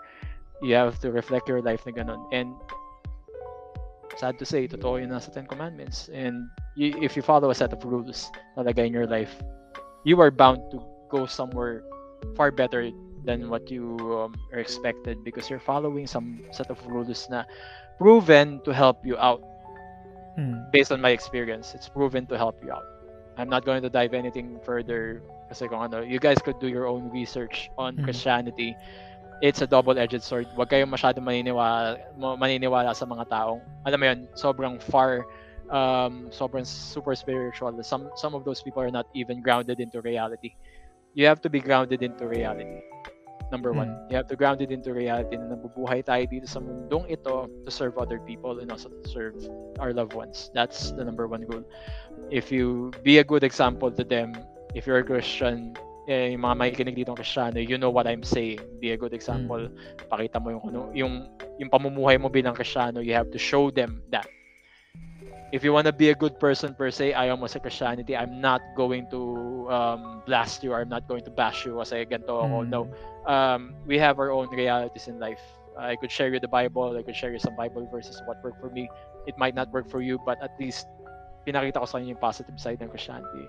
Sometimes there are negatives, pero eh, sabihin ko sa inyo totoo, just you know this, lahat may negatives. Mm. Even yung sobra daming um, okay na ginagawa ka, deep inside alam mo something is not right. Kapag alam mo yung sobrang good yung ginagawa mo, may something na mali. Katulad ng mga nasa scam na tao dahil you're just going doing it into um, with the goodness of your heart. Pero in reality, may iba na pala nasasaktan. Totoo. So, Actually, ah, sorry, um, naging, balikan ko lang, no, yung mga nabanggit mo tungkol sa, sa Christianity, sa religion, sa Bible. Kasi this sa game, belief. man, this game, Mm. man, to tell you the truth, malaki yung ginamit nilang ano, uh, religion basis dito sa larong to. Sobrang laki. Even in Silent Hill 1, kaya nga natakot akong laruin yun eh. Dahil it dives into Satanism. Mo, Mm, most part. okay. Kaya hindi ko siya tuloy linaro. Dahil it's against me as a person. Talaga.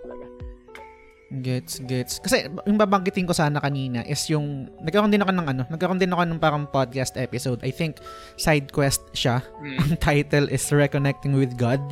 Ah, parang last year ko siya ginawa kasi yung, ang, ang nangyari naman nun is, um, nagka-COVID yung lola ko tapos, ay, alam niyo naman yung guys kung napakinggan niyo yung episode na yun, yung, yung guest ko si, si Sam O. Tapos parang for some reason, hindi kasi ako parang ano bang term dito? Ah, pinanganak na pinak- pinanganak na Katoliko pero hindi nagpa-practice, parang ganun. Ganun yung siguro yung term So, doon. Or- basically, ano ka, um, agnostic ka. hindi ko alam kung tama kung anong tawag doon pero siguro Kasi if pero na, if you're not Mm. practicing the religion that you should be, or at least kung ano na ingrained sa'yo, Mm. is sometimes may- hindi ka rin naniniwala talaga. Um, Mm. Sorry to say, pero y- yun yung nakikita ko dun sa mga tao nagsasabi na, I'm not saying na ganun ka, pero yun yung assume, assume ko. Ayoko mag-assume, Mm. pero if a person tells me na yung pamilya ko, katoliko, mm, and then ako hindi ko pinapractice yun.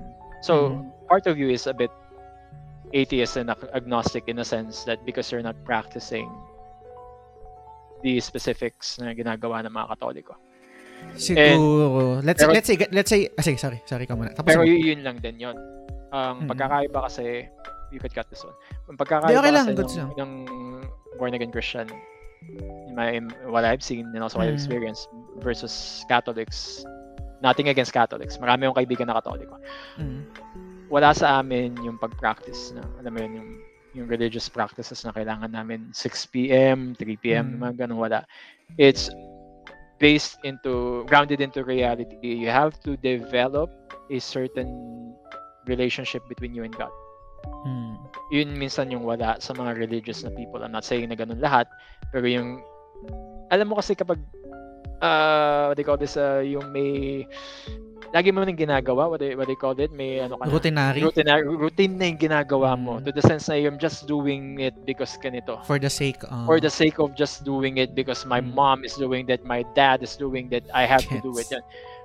It's far different from um, born, born again Christianism or even in non- non-sectarian Christianism na we're, we're focusing yung relationship mo. God, Mm. not being a hypocrite pero ako minsan namimiss ko yon yung ganun dahil sometimes nga parang gusto ko nang bumalik sa ganung buhay na yung sobrang basa ako ng Bible talaga na nararamdaman ko within me na I have to go back pero yun na lang sa akin nararamdaman ko siya na I have to Mm. go back I'm not sure with other people with you pero yun nga we just have to be honest with ourselves what what is more important to you is it important to you to have a routinary uh, thing na kailangan mag mag mag-grocery ako, magbasa ako ng Bible every this set of time?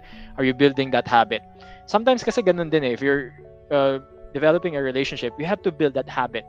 'Di ba? Kapag manliligaw ka, manliligaw ka, kailangan may habit na sun, sun, uh, sunduin mo siya, lalabas kayo, and then Mm. kakain, uh, build that relationship, know that person much more. Same with building a relationship with God or wha- whatever, kung anong inano nyo, uh, through prayer and also to Bible reading. Yun yung, there's no other way around it. Even, sabihin na natin, building a relationship with anywhere, even business relationship, kailangan na nakukuha mo talaga yung ano, emotional aspect ng, um, emotion, I'm sorry, yung emotional aspect ng build, relationship building before you actually get to know each other more.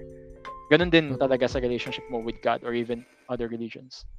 Totoo. Yung nabanggit mo yung ano yung yung, yung habit, no. Actually, I I'm not really sure no kasi hindi naman hindi naman ako parang kumausap ng pro- professional help. Pero feeling ko, yun yung nagtitrigger ng anxiety ko na kasi parang creature of habit ako na parang meron akong kailangang habit. Pag, na-disrupt ka, oh, na-disrupt ako. Ganun putang din ako. ina.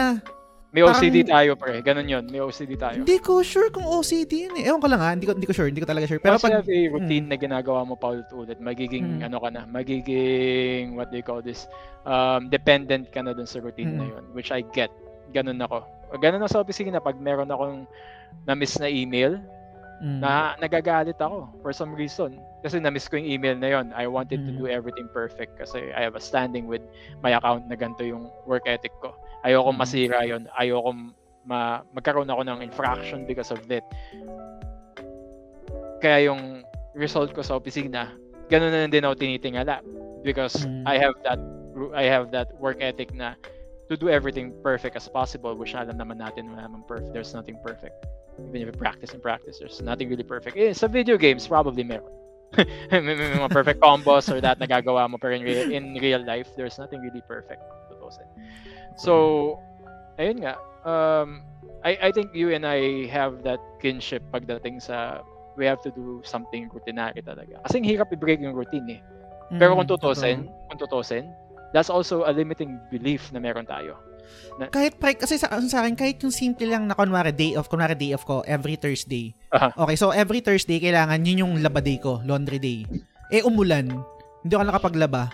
Parang p- p- pwede ko naman sabihin sa sarili ko na okay, pwede naman ako maglaba kinabukasan. Eh. Ba't ako mababate? Ba't ko sisirain yung, yung, yung araw ko dito sa napaka-mundane na, na pangyayari na to? Parang ganun. Pero naba, hindi ko maiwasan eh. Nababatrip pa rin ako, nasisira yung araw ko, parang bigla na lang hindi nakakahinga. Mm. Parang kailangan ko kumain ng chicken joy para maging to feel better. Yeah, I know. I. I, I know. Ganun din ako before. Even now. Lalo na kapag ano, eh, the, the worst anxi- anxiety na naramdaman ko Mm. is nakarang ano. Kasi yung trabaho namin, sorry, yung trabaho namin is media. Uh, ako yung nag-handle ng mga sporting events or these sporting events in um, Channel 7 ng Australia. So, Mm. Mm, yung ayos nun kasi kailangan maayos talaga. So, kapag may nasira doon, hindi ko na alam ang gagawin ko. And I'm just following ko anong ginagawa ng mga tao before me. May nangyari doon na sobrang messed up yung nangyari to the point na umiiyak ako. Umiiyak ako sa tail ko. Sabi ko, ba't nangyari yung ganito? I was just following everything. Following my instinct na ganun. Nagkamali pa rin ako. Yun yung, pina, yung ano ko talaga. Pero I realized na dapat naging flexible pala ako.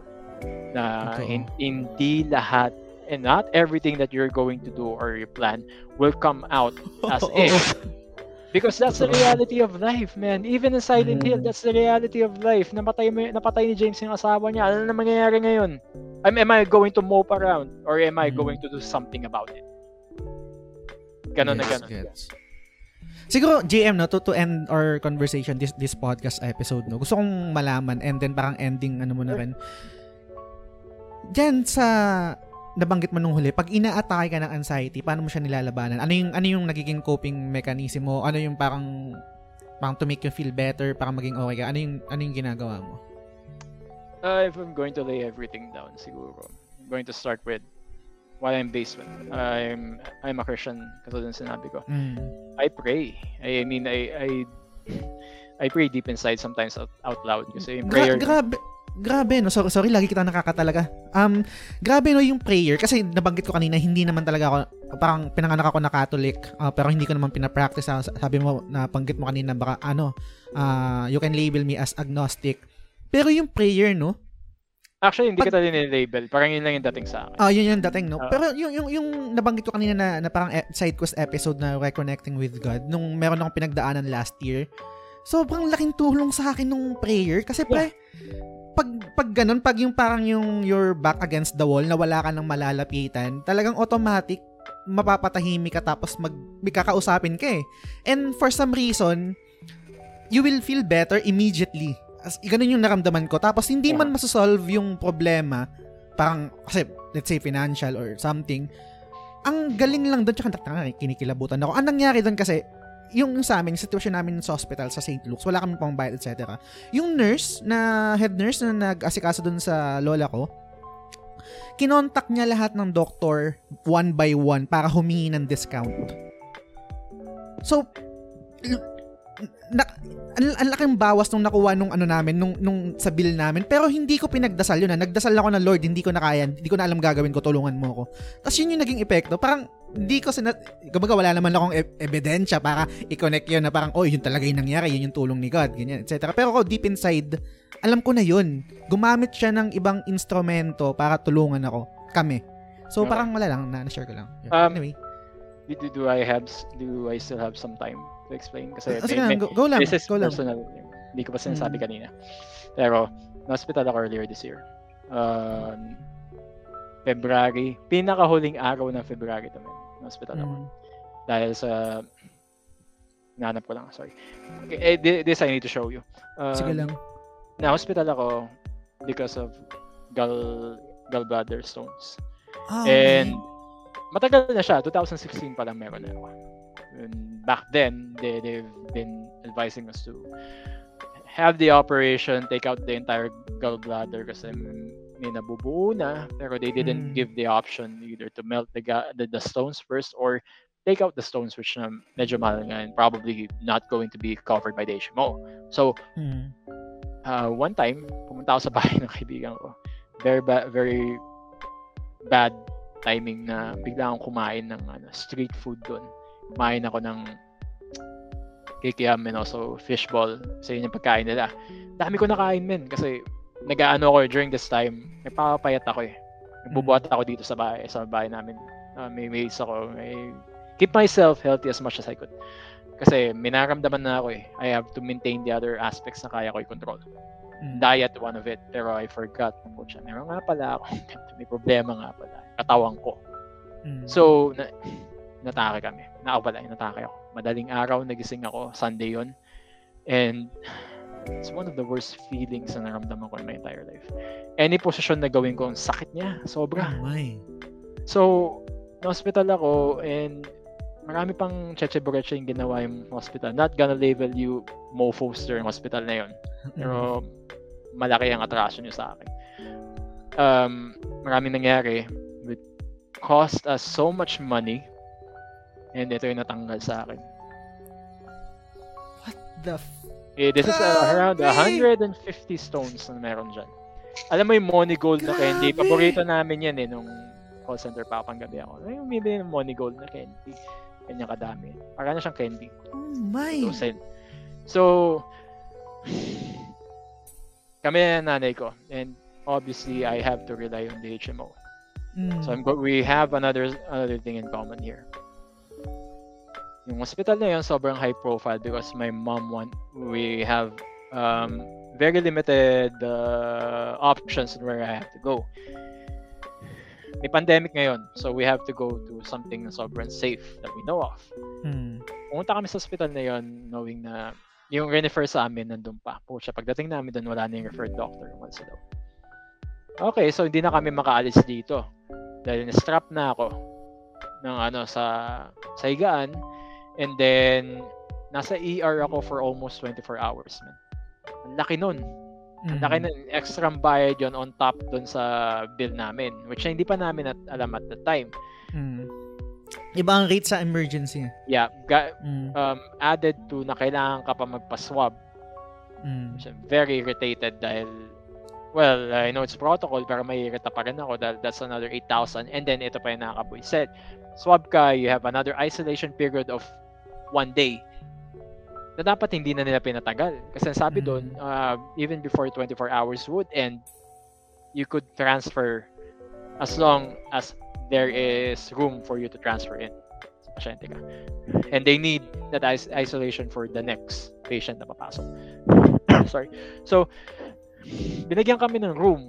Pero the problem is the binigay sa aking room or the offered is the large private which we didn't ask for sabi sa amin um, it's the same rate with the small private bibigay na namin sa inyo uh, but it's going to be the small private um, charge so we're not expecting anything um, as far as the charge is concerned na paresan daw. So it's still covered by the HMO Mm. as far as um, the terms and conditions.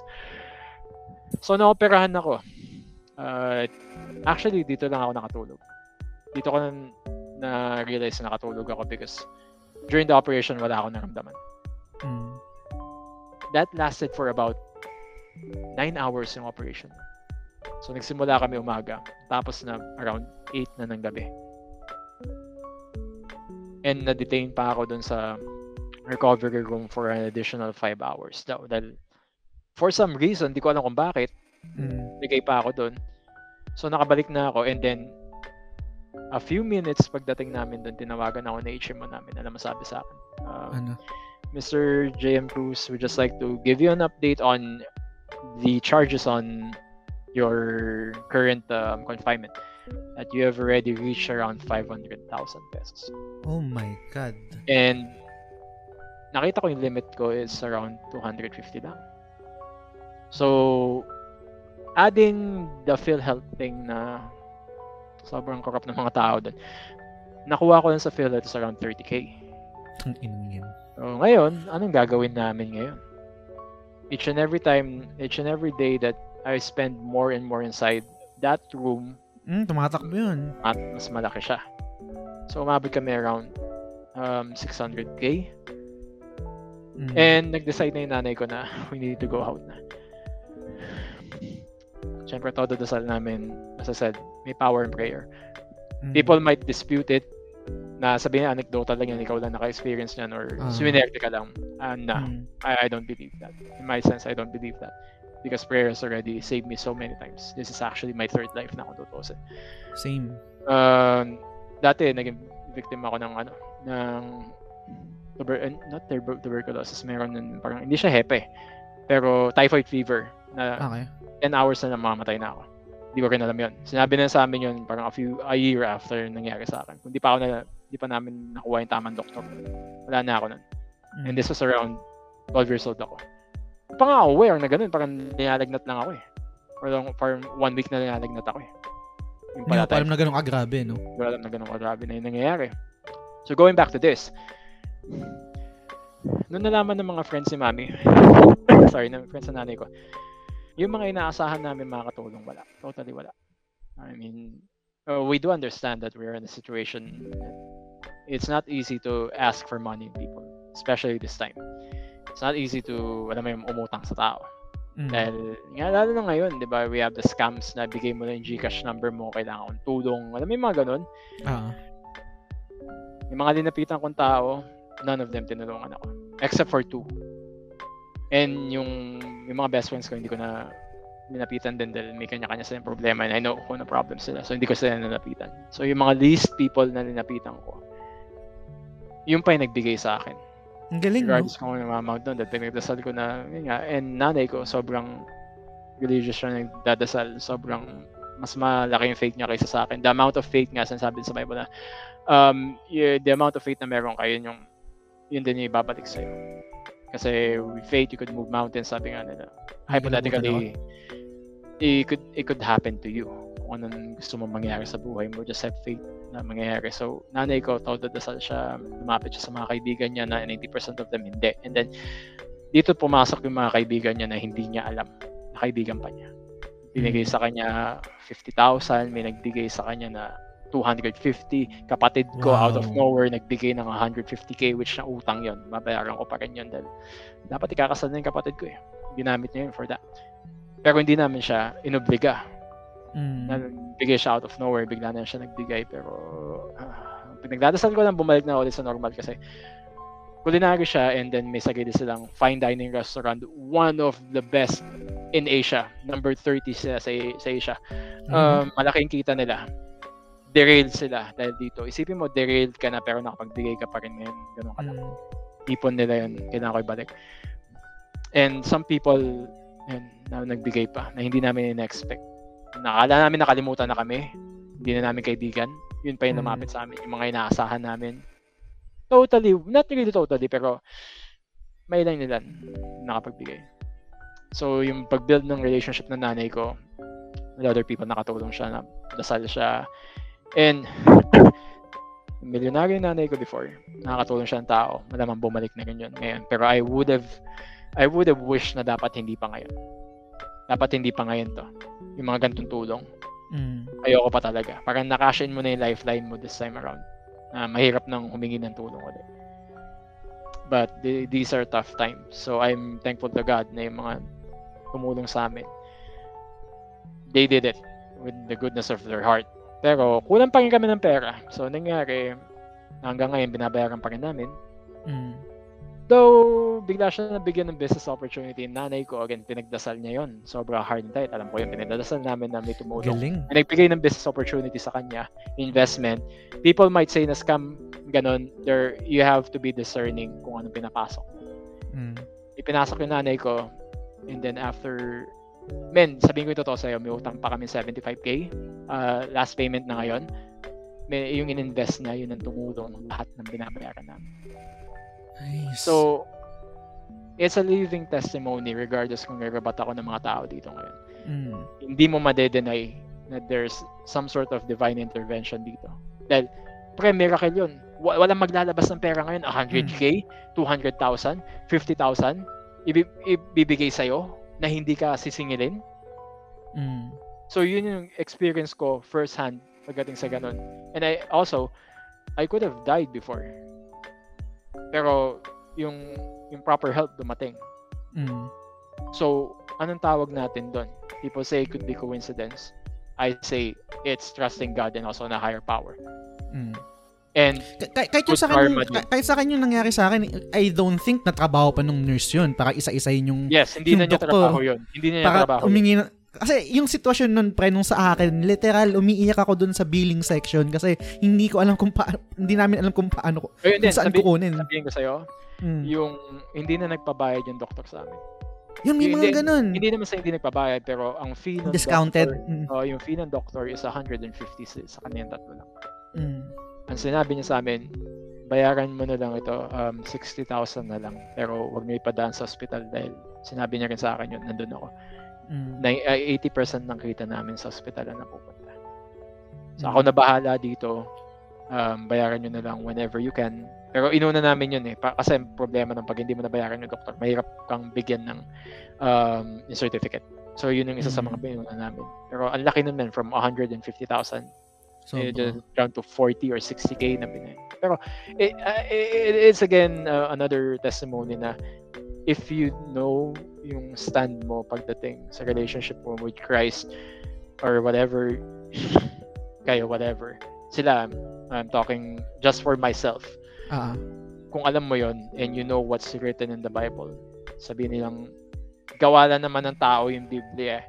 Pero you're forgetting, sabi mong gawa nila ng tao yung Biblia, it's still grounded into something supernatural na binigay nung bago pa sa atin. Binigay sa Mm. kanila. So you can't dispute to me na gawa lang talaga siya ng tao. Maybe may dinagdag sila.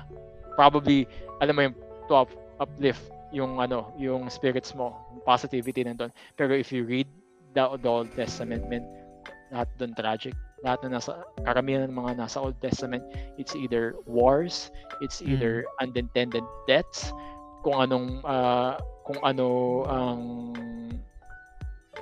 kung anong mangyayari sa'yo pag nagkasala ka Mm. nandun lahat. So yung New Testament minsan nag nagkakaroon ng more relationship yung tao in the New Testament and shunning over the Old Testament kasi panay negative yun nandun. But Mm. if you learn about the Old Testament, doon mo nakikita yung rules of life. Talaga kung tutusin. Yung Ten Commandments nandun siya. I admit it, marami ako na break doon na kailangan kong Same. ganang ano, I, I- I have to come in terms with it. Again, going back to Silent Hill, na kailangan mo you have to come to terms sa mga masamang ginawa mo and also accept reality and also pray for um, forgiveness and move forward with your life as if you believe it, God intended to Mm. be for you to become more than what you have. Kasi ako sa tingin ko sa'yo, you could actually do a lot more than this. Yung ginagawa mo ngayon sa gaming mo. Marami ka pang pwede achieve. Marami ka pang pwedeng gawin. Hindi pa natin alam yung potential mo, eh, even me.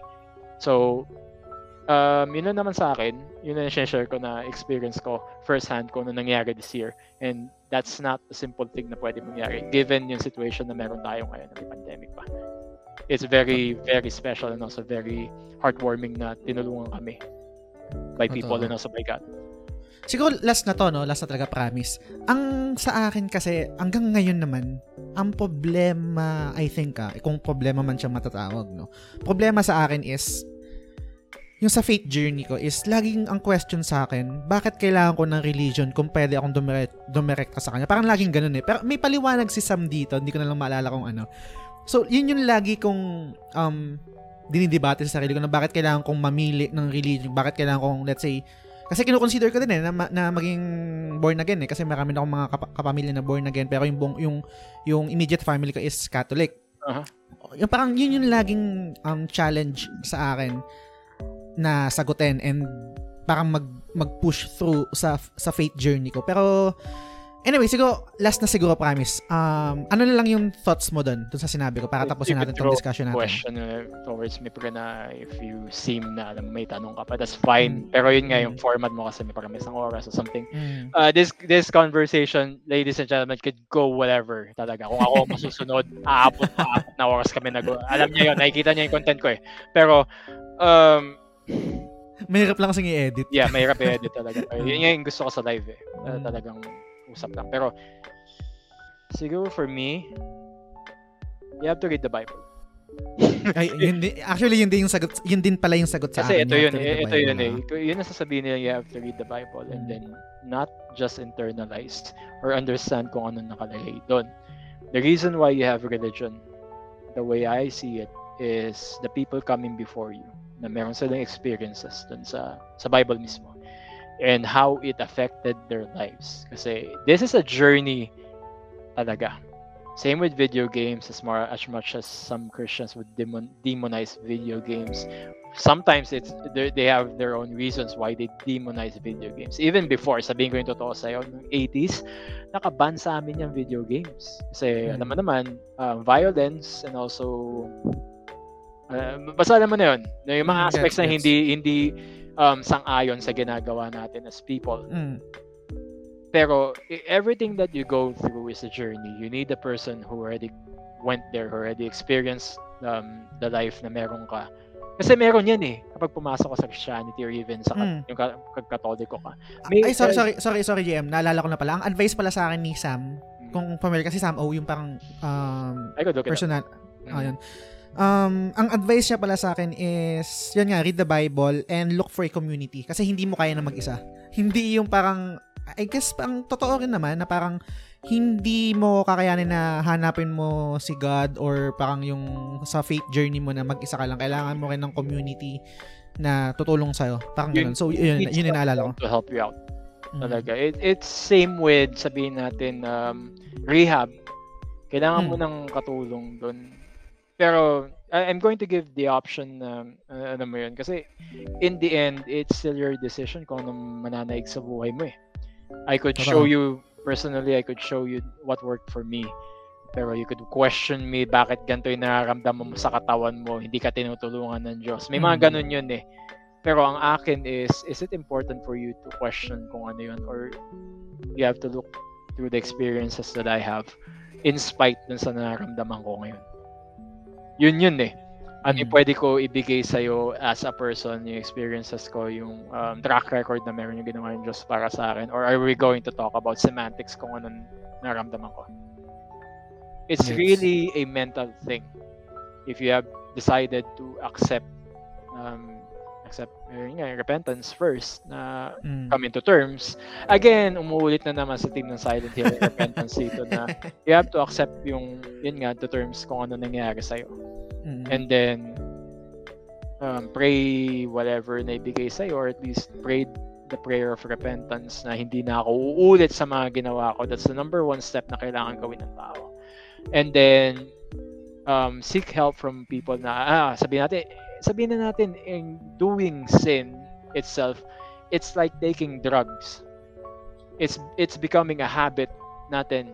Kahit sabihin natin nung bata tayo, kumukuha tayo ng pera sa ano, 'di ba? Mm. Kumuha tayo ng pera sa pitaka ng nanay natin or tatay natin na parang, oh, bata pa naman ako eh. We're already doing that.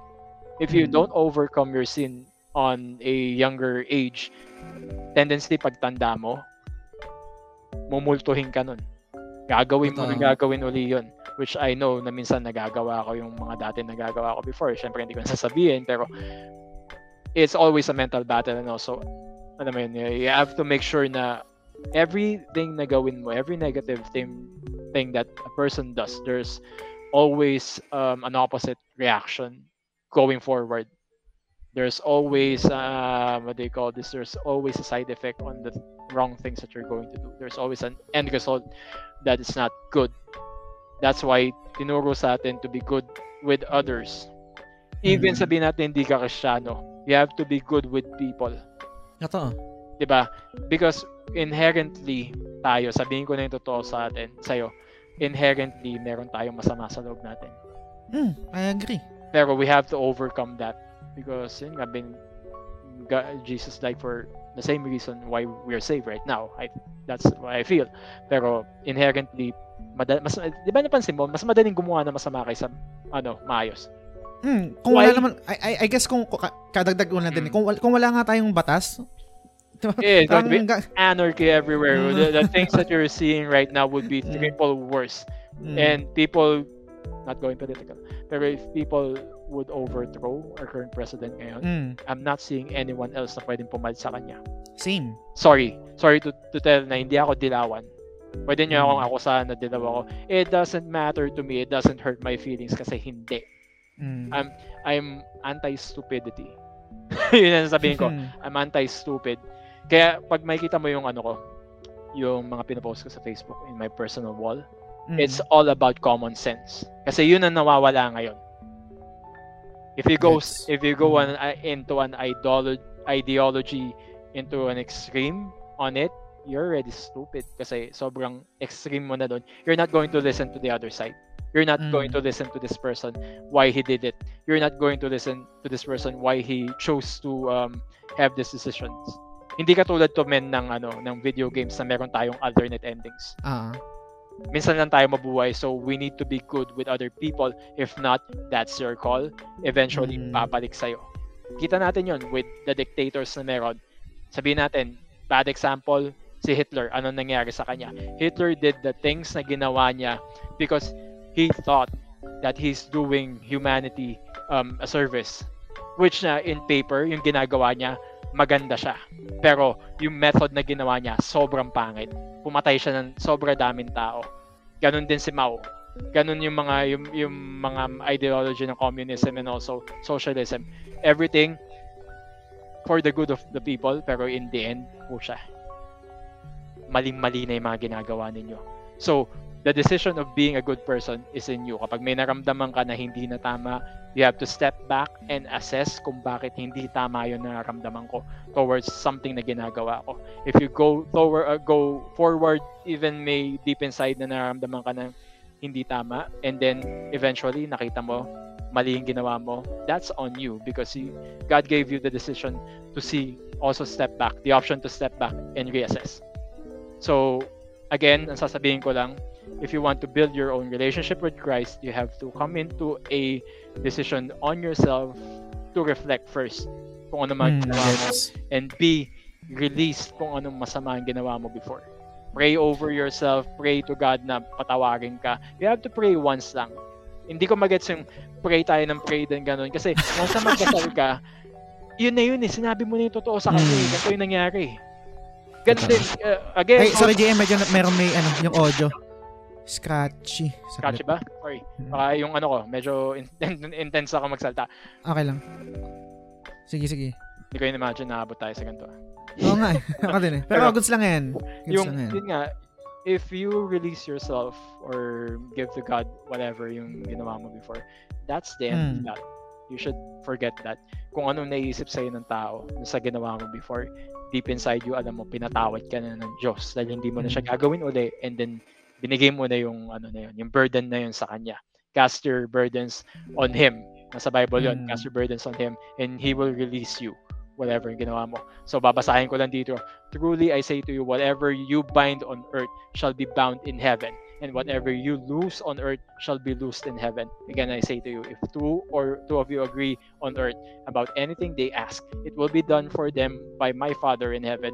For where two or three are gathered gathered in their name, I am among them. Kaya importante na meron kang support sa ibang tao. Mm. Kung gusto mong Gets. gawin. Regardless if it's religion, regardless if it's a team that you're working with, you need someone talaga to support you. Totoo. Yung meron meron kang post doon sa Dami. podcast P, podcast PH yata yun. ah, yung ano, parang yung, you're asking Yeah. um parang tips or parang yung kung meron nag meron nagbigay sa inyo ng tips kung paano tungkol parang, tungkol yata sa account content creation parang ganun yes. na Um, nag-work sa inyo. kung ano yung, what, what is the biggest um, thing or biggest uh, insight that was given Hmm. to you by someone else regarding content creation. Pero actually, napansin mo, never pa ako nag-post ng kung ano sinabi sa akin. Mm. Kasi, ito yan eh. If you're going to ask me, yun ba yung tanong mo kung Hindi, hindi, hindi yun. Ah, Okay. Meron, meron kasi akong isasagot dapat doon, pero related dito sa dinidiscuss natin tungkol kay sa God, sa Bible. Ako din. Sa- ngayon, sasabihin ko sa'yo kung ano talaga yung sasabihin ko doon. Sasabihin Ito, ito, ito yung ito yung isasagot ko sana sa'yo, pero binura ko kasi parang sabi, ay baka corny, baka preachy. Pero ito yung gusto kong sagot doon na naging advice din sa akin before. Hindi naman literal na binigay na advice pero nabasa ko sa Bible, nabasa ko na sa isang podcast. Um, I'm not sure kung anong verse to and anong kung saan to makita. Pero sabi daw sa sa Bible parang na ngayon na ito yung motto ko, ito yung lagi kong ina-apply sa pag gumagawa ko ng content sa podcast, anything. Pa- Ano ba yan? Let all the things that you do be done with love, parang ganun. So, yun yung laging mantra ko sa sarili ko na, eto, content creation, um, sa podcast, sa video games, everything. Yun yung lagi kong ginagawa. Parang, kailangan mahal ko. Parang ipapakita ko na mahal ko. And I guess siguro nagtatranslate yan sa mga listeners kasi nararamdaman nila na mahal ko yung ginagawa ko. Mm. So, parang yun yung gusto kong sabihin, i-advise, quote-unquote advice na iparating sa'yo. Pero binura ko kasi parang, ewan ko, parang siguro, ewan ko alam mo ano na, post mo na lang, pre. It's 1 Corinthians Mm. 16:14. Yun. So, yeah, it is a very, it's very simple, but very Mm. powerful kapag tinignan mo. And may kita mo dun sa post na yun kung sino yung mga tao na, sorry to say, you could delete this if you want to. Yan. May Oo, kita mo dun, di- delete may ko. kita mo dun, dun sa post na yun kung sino lang talaga yung after their own glory. Mm. Yun din yung reason kung bakit ako nag-post ng ganun. Gusto ko makita doon kung sino yung tao na genuine na magtumulong sa'yo. Mm. Sa atin. Kasi as opposed to uh, what people could say, kasi nakikita mo naman yung track record ng mga tao doon, pinagmamalaki nila yung successes nila. Pinapakita na, oh yeah, I've reached 500 listens to this. Yeah, I've reached Mm. ganito, ganyan. And then we have other people na magla-like lang, mag- mag-heart doon, which na, yeah, we're happy for your success. But in Mm. reality, nakatulong ka ba sa ibang tao? Mm. Sorry ah, that's real talk coming from me. Kasi ako, honestly, I would give a damn kung ano mangyari sa kanila or even alam mo yun yung mga nagsasucceed because that is not my reality. My reality is same with yours yung output mo. You you want to have um, good content but also serving people the best entertainment na meron. Alam ko yun ang gusto mong gawin. And you're helping them um, overcome din. Hindi mo kasi alam di ba? Some Mm. people by gusto na magpakamatay pero nakita nila yung ano mo yung content mo yung natutuwa sila sa ginagawa mo decide to live another day Mm. ginamit ka ng Diyos for that. My opinion. Ginamit ka ng Diyos for that. Mm. That's a powerful powerful tool na ginagawa mo and some people would not admit it that they they have their lives changed because of a simple content na pinag-usapan. Or maybe sa akin na may, na may nag-comment nga before na hindi ko alam na ganyan ka pala mag-isip. Ang laki na ng respeto ko sa'yo ngayon. Nakala ko dati medyo bu- bully lang yung dating mo or ano ka lang, um, snabero ka. Pero po siya sobrang talino mo pagdating dito sa aspect na to. And I Mm. want to exercise my brain more. May mga ganun ako nare-receive na comment which is very, very, ano, tawag dito, very heartwarming na may, may ganun ako. Sino ba ako? Sino ba sa JM Cruz dito? Wala naman yan eh. 34, 34 subscribers sa YouTube. Well, hindi siya kilala kahit lumabas ako dyan sa kanto, hindi naman ako kilala. Because ito yung sasabihin ko sa'yo. This is the this is the best advice that I've received as not just as a content creator, but as an artist in general. We are not doing anything special. Mm. Sorry to say, but we are not doing anything special. We're doing the best that, our can, uh, that we can in order to present something special. Pero in reality, ilan-ilan kayong gaming creators man, sobra dami. Nandiyan, Sobrang dami. Nandyan si PewDiePie, which I was following since Mm. 2012. Same. Talagang, linaro niya may na Silent Hill 2, if you remember. Hindi ko na hindi ko na nabutan Gan- yun. Ang nilaro ang Ganun, ganun ako Mm. ka-OG pagdating sa kanya. Linaro niya yung Silent Hill 2 before. And here's my mom, favorite person in the world. Pero yun nga, linaro niya. Di ba isipin mo na lang, if we are, yeah, later, later. Kapag ano, kapag titignan mo in a bigger sphere, man, yung ginagawa natin as content creators, wala tayo. We're not special. Pero, we serve something special out of our own heart katulad ng sinabi mo na let that uh, let all that we do be done in love mm, and that will resonate with people na nanonood sa'yo same with Totoo. me kasi yun lang naman yun eh we're doing everything out of love eh love of what we do love of what what we could give them the simple one hour na nagsistream ka ng laro which I really admire you guys especially you na, na ngayon nakilala na kita na you take that time na maglaro and to give people some sort of entertainment sa Game Silog channel. Especially ito, ang ginagawa mo ngayon. meron meron isang question din dun sa podcast PH na ang tanong, sorry ah, ang, ang, ang, ang tanong is parang ano ba yung reason ba't kayo nagpo-podcast?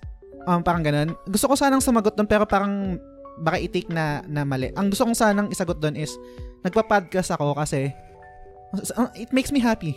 Literal lang na ganun lang. There, there's nothing wrong with that, Lang-. There's nothing yun lang. wrong. Kasi parang um yung sinasabi mo kasi parang gets ko naman yun eh na parang um okay parang nakaka-inspire yung That's epekto the- sa listeners yeah, that's the um that's the audience take pagdating Mm. sa ano. like, Pero sa kabilang banda kasi hindi ako nakaka-relate doon sa mga tao na ginagawa ko to para yung sa kanila mismo nanggagaling, ah, ginagawa ko to para maka-inspire. Ginagawa ko to para blah blah blah. Gets ko meron ganun, meron talagang ganun. Okay, sige, gets.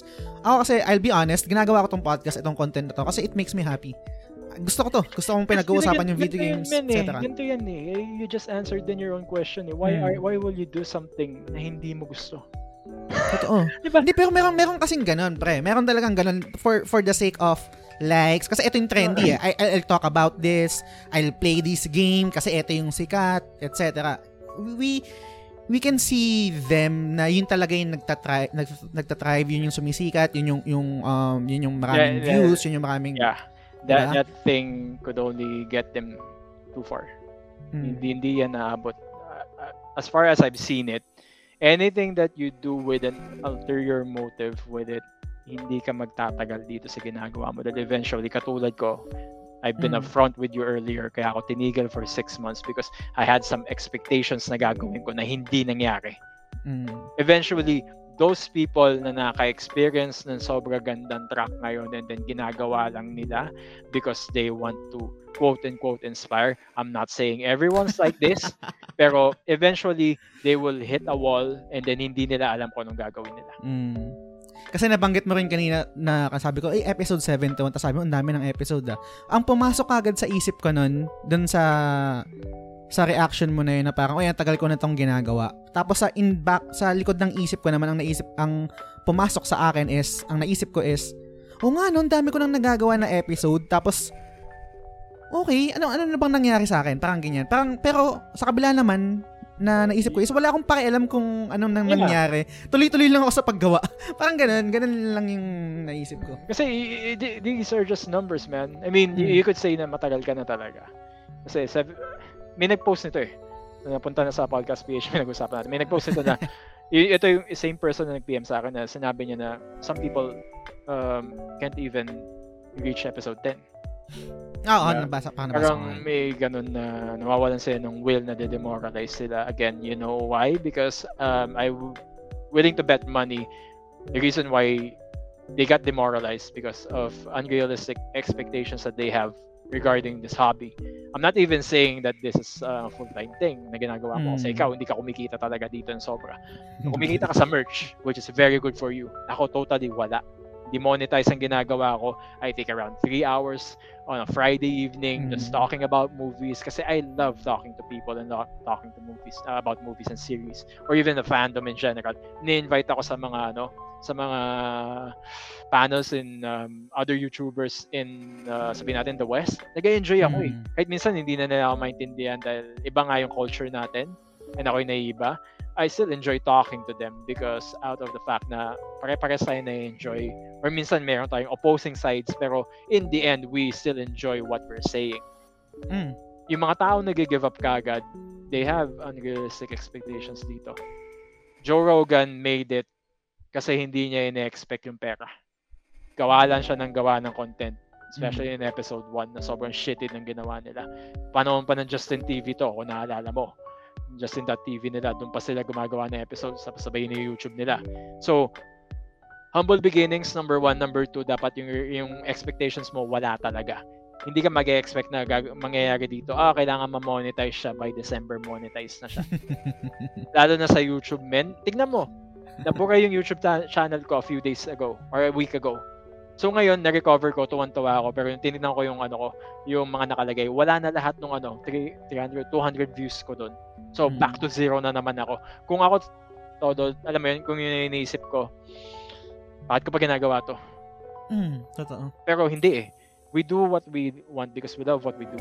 And whatever positive people will be able to take out of it, we're thankful Bonus that na lang yun Oh, eh. it's a bonus na ganun nga and we spread the word, lumalaki yung following mo because um, Jazz is a good player and he also talks about real life situations with people.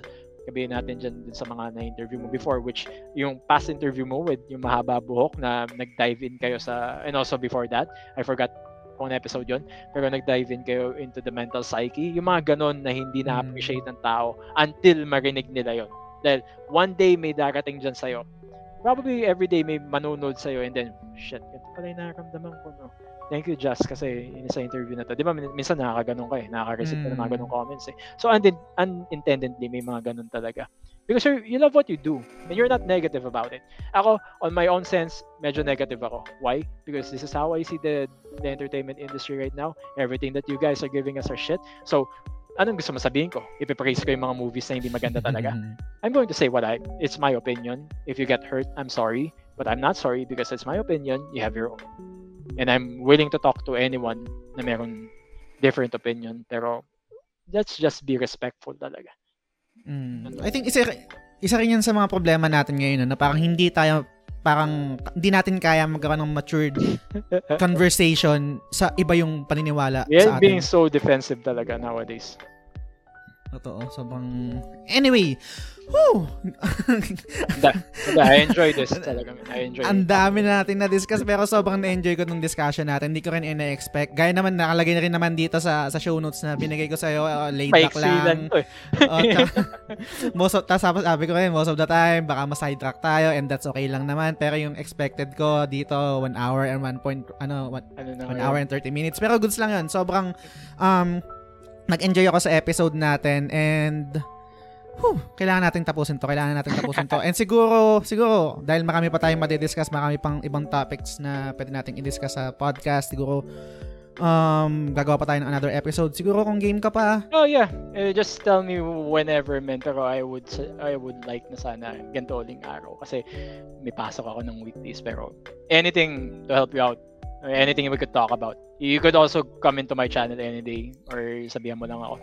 Sige, I'm open sige, talaga. game yan. So, like to talk about gusto movies or talk about your Mm-mm. favorite game, we could talk about it talaga. Sige, sige. Set natin yan. And to end this ano episode, no? Kasi ito yung segment na ina-anticipate ko din palagi sa, sa, sa show ko, is, which is yung off-topic recommendation. Yeah. Ito yung segment na mag-recommend ako, tsaka yung guest, ng anything na hindi related sa video games. Kahit ano, artist, music, Mm. um, movie, etc. Kahit ano. So, sinong gusto mong muna? Ako o... Oh, you could go first kasi Okay. siguro sa akin medyo madami-dami. Okay. So, yung akin, sobrang sikat na to. Sobrang sikat to na, na anime. Pero, i-recommend ko sa inyo, ang gusto kong targetin is yung mga katulad ko na medyo quote-unquote snub na hindi to pinanood for whatever reason. No? Kasi ganito ako nung una. He never, ang daming beses kong sinubukan, nag-attempt ako na panoorin tong anime na to. Hindi nagkiklik sa akin. Hindi ko alam kung bakit. Ano yun? So, Attack on Titan yun. Um, okay. hindi ko alam kung ba't di siya nagkiklik. Hindi ko talaga alam. Pero alam ko na... ngayon, ngayon ikakat kita. Ah, sige. Parehas tayong dalawa. Hindi rin talaga. no appeal Same. sa akin ng Attack on Titan. Oo. Until now, no appeal sa akin. For some reason, kahit Mm. na panoorin ko siya ulit. I only watched until episode 3, to be honest. My friends knows this and Mm. I quit on that. Sabi ko, eh, hindi talaga. So, I didn't understand yung fascination ng mga Western contemporaries ko na gustong gusto Ah. yung Attack on Titan. Dude, sabi ko nga, you should watch Rurouni Kenshin. Mm. Ginagano ko, you should watch BTX Mm. and see kung ano yung pagkakaiba nila. Yes, uh, I do understand na mainstream na yung AOT ngayon or Shinge- Mm. Shingeki no Kyojin, as they say. Pero for me, ewan ko, I've seen better. Mm. Yun yung dating sa akin Gets. talaga. I'm sorry, sorry to cut you on that one. Hindi, okay, Yun okay lang, okay lang. Gets, sobrang gets. Kasi ganyan na ganyan din ako. Pero ako naman, sa kabilang banda, nung pinapanood ko yung Attack on Titan before ng ilang attempts, Mm. gets ko siya kung bakit sinasabi ng ibang tao na maganda to panoorin mo. Maraming tao nagre-recommend sa akin. Pero hindi lang talaga nagkiklik. Hindi ko alam kung pareho tayo, no? Sa ah, pag-consume ng mga content, meron akong mood. Um, kahit sabi, kahit gaano pa ibenta sa akin yung movie na yan, na maganda yan, pag pinanood ko na wala ako sa mood, hindi yan mag-click sa akin, hindi yan mag-work sa akin. Yeah, same. Ganun. Mm. So, pero nung pinapanood ko yung Attack on Titan, naiintindihan ko kung bakit siya maganda, hindi lang talaga nag-click. And ngayon, last last month, I think last month yun, pinanood ko siya without any distractions na parang magpipik ng interest ko, video game, series, movie, Mm. talagang tinapos ko lahat. Kailangan tutukan ko to, kailangan upuan ko to. And yun, nag-click na siya sa akin, nagustuhan ko na siya, gustong gusto ko na siya. Gusto ko yung yung mga characters dito kasi pinapakita dito na flawed yung characters, tapos yung yung politics and Mm. yung premise. So, pang gusto ko yun. Para siyang, oh, sige, hindi siya spoiler, I guess, pero isa siguro na na nagustuhan ko dito sa um, sa Attack on Titan is kung familiar naman kayo sa anime na Claymore, kung gusto mo yung anime na yun, magugustuhan mo tong Attack on Titan. So, yun, gusto ko lang atakihin yung mga katulad ko. Hindi naman atakihin literal, pero gusto kong mag-reach out doon sa mga tao na katulad ko or katulad rin ni JM na hindi nakiklik sa kanya yung Attack on Titan na give it a try, uh, try nyo again, panoorin. And, kung sakali naman na wag ayaw yung panoorin na talaga yung Attack on Titan at okay lang kayo ma-spoil, panoorin nyo yung spoiler cast namin ng Attack on Titan ni Alex Panso. So, side quest episode yun, available na siya. So, yun, yun yung sa akin, Attack on Titan. Sa'yo, JM. Siguro, dagdag ko na rin doon na don't watch the live action movies. Eh, hindi ko pinanood yun. Al- alam mo kasi, probably Mm. one of the things that that destroyed the image of Shingeki no Kyojin kasi Mm. pinanood ko yun eh. Binigyan kami ng libreng pass before for the first and second movie na totally wala. Walang wala talaga. Mm. So, ako marami akong recommendations eh kung tutusin eh. Yun ang problema sa akin eh. Pero, I probably give you the, the top 5 na meron ako ngayon. Anime-wise, um, I tend to give two recommendations sa anime-wise and um, people probably know this na pagdating sa akin, I'm a very serious person pero yung pinapanood ko sometimes, it could reflect kung sino talaga ako. Uh, the way I watch things or watch series anime, regardless of movies, I watch Supernatural, sobrang tagal na nun. I would recommend that. uh, pero hindi part ng list ko. Pero anime-wise is, if you guys haven't watched Helsing Ultimate, do yourself a favor and watch those. Helsing Ultimate OVA. They are available in YouTube. If you're a fan of um, the recent Castlevania series, this was Castlevania anime before Castlevania anime was made. Yun lang masasabi ko. Um, ano siya, it's very bloody, it's very um, dark, humorous, and then yung bida is also Alucard for Christ's sake. Sabi nga nila, sorry, uh, for um, damn sakes, uh, si Alucard din yung bida dito. And ang pinakamaganda kasi sa Helsing Ultimate, it's um, the pinnacle of what you could see in supernatural uh, animations concerned. You have mm. the facets na si Drac, si Dracula, si Alucard. And then kalaban niya yung mga quote-unquote Catholics. Well, at least okay. what they perceive na katoliko sila. Mm. Yung buong ano yun. And then meron pang isang faction ng mga Nazis, Nazi demons, Nazi whatever, yung mga undead Nazis. Kasama nila yung werewolf naman, sobra lakas. And then, sobra daming twists and turns nito. Pero in the end, no one can beat Alucard. It's already seen in the onset. There's someone close to beating him, pero maganda yung pagkakasulat niya. You know the animes na tipong katulad ni Goku that you know in the end mananalo siya. Mm. It's also the same format but the problem is this time around on the level yung mga kalaban niya. Sometimes hindi, sometimes mismatch pa rin because all the way hindi pinapakita ni Alucard yung totoong power niya until the very end.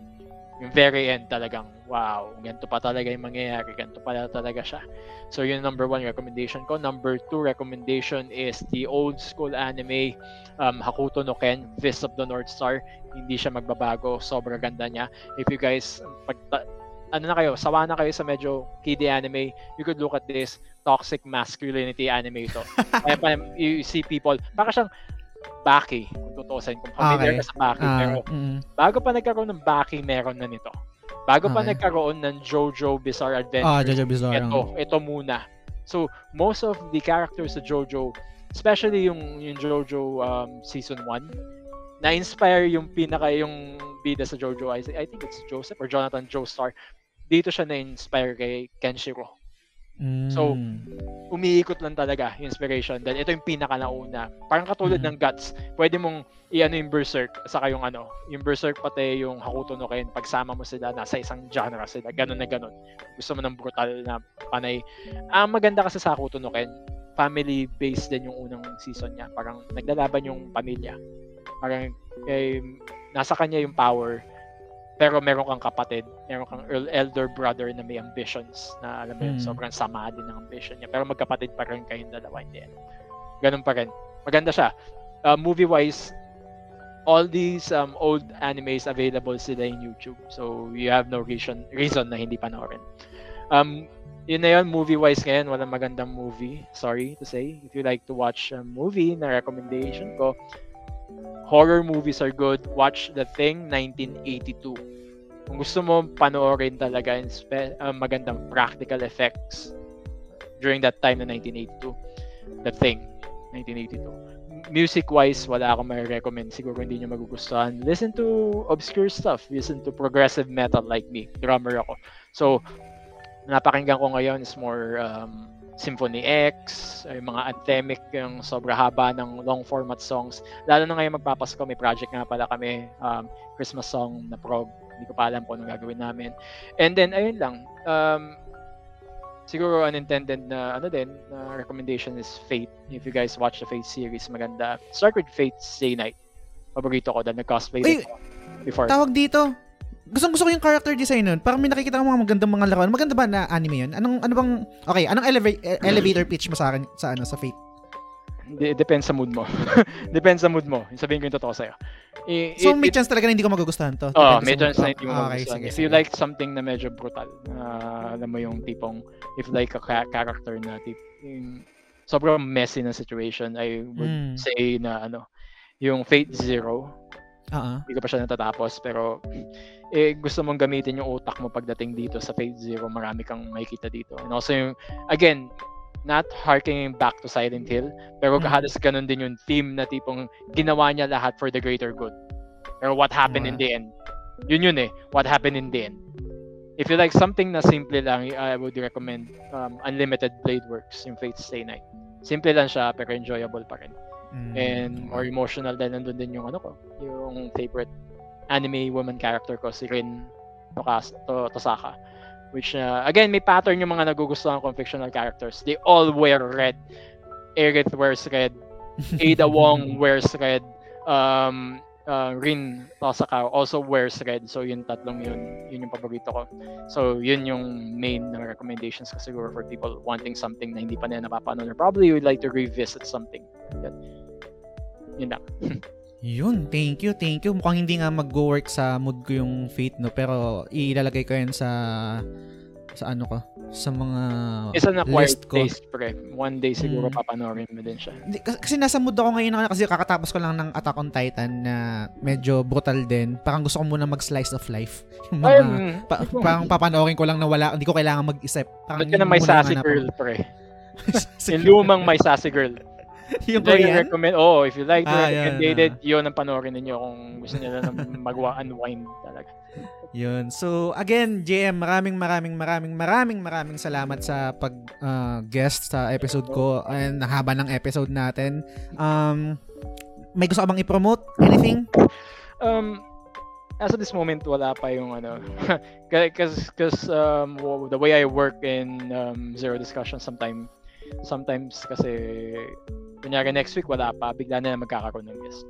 Ganun, ganun na lang eh. Minsan, oh, pwede ka ba? Sige, usap tayo. Ganun lang ako eh. It's really just a fun discussion about movies, music, um, your series, what you want. And sometimes kapag artist yung ano ko, yun, it takes preparation kapag artist talaga. I-invite ko. Pero if it's just movie discussions, madali lang yun. Panoorin ko lang once yung movie and then titignan ko ulit, tama ba tong na ano ko, na naalala ko regarding it and then doon ako magsusulat or doon ko i-internalize research.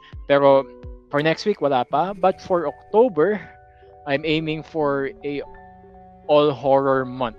So far, dalawa pa lang. Nice. And it doesn't have to be dark horror or sabihin natin yung um, tipong exorcist type. Dahil Okay. sawa na ako doon. Ayoko na panoorin yung movie na dahil sobrang dragging na movie na yun. Again, the recommendations for Exorcist, that's a very acquired taste na sobrang demonic na movie na yun. Sorry to say, I'm not advising anyone to go through that shit. At pinanood ko yun, even yung director's cut, and medyo na ano yung loob ko. Medyo nag-rattle. Paniniwala Yung, ako yung, sa reality. yung, the, way, yung The Wailing na panood mo na? Yung Korean movie na ano? Hindi pa. Horror, ah, hindi pa. Okay. Uh, sige. let's see. Sige. Tignan natin. Tignan Uh, natin. if it's available somewhere, tignan natin kung mapapanood ko.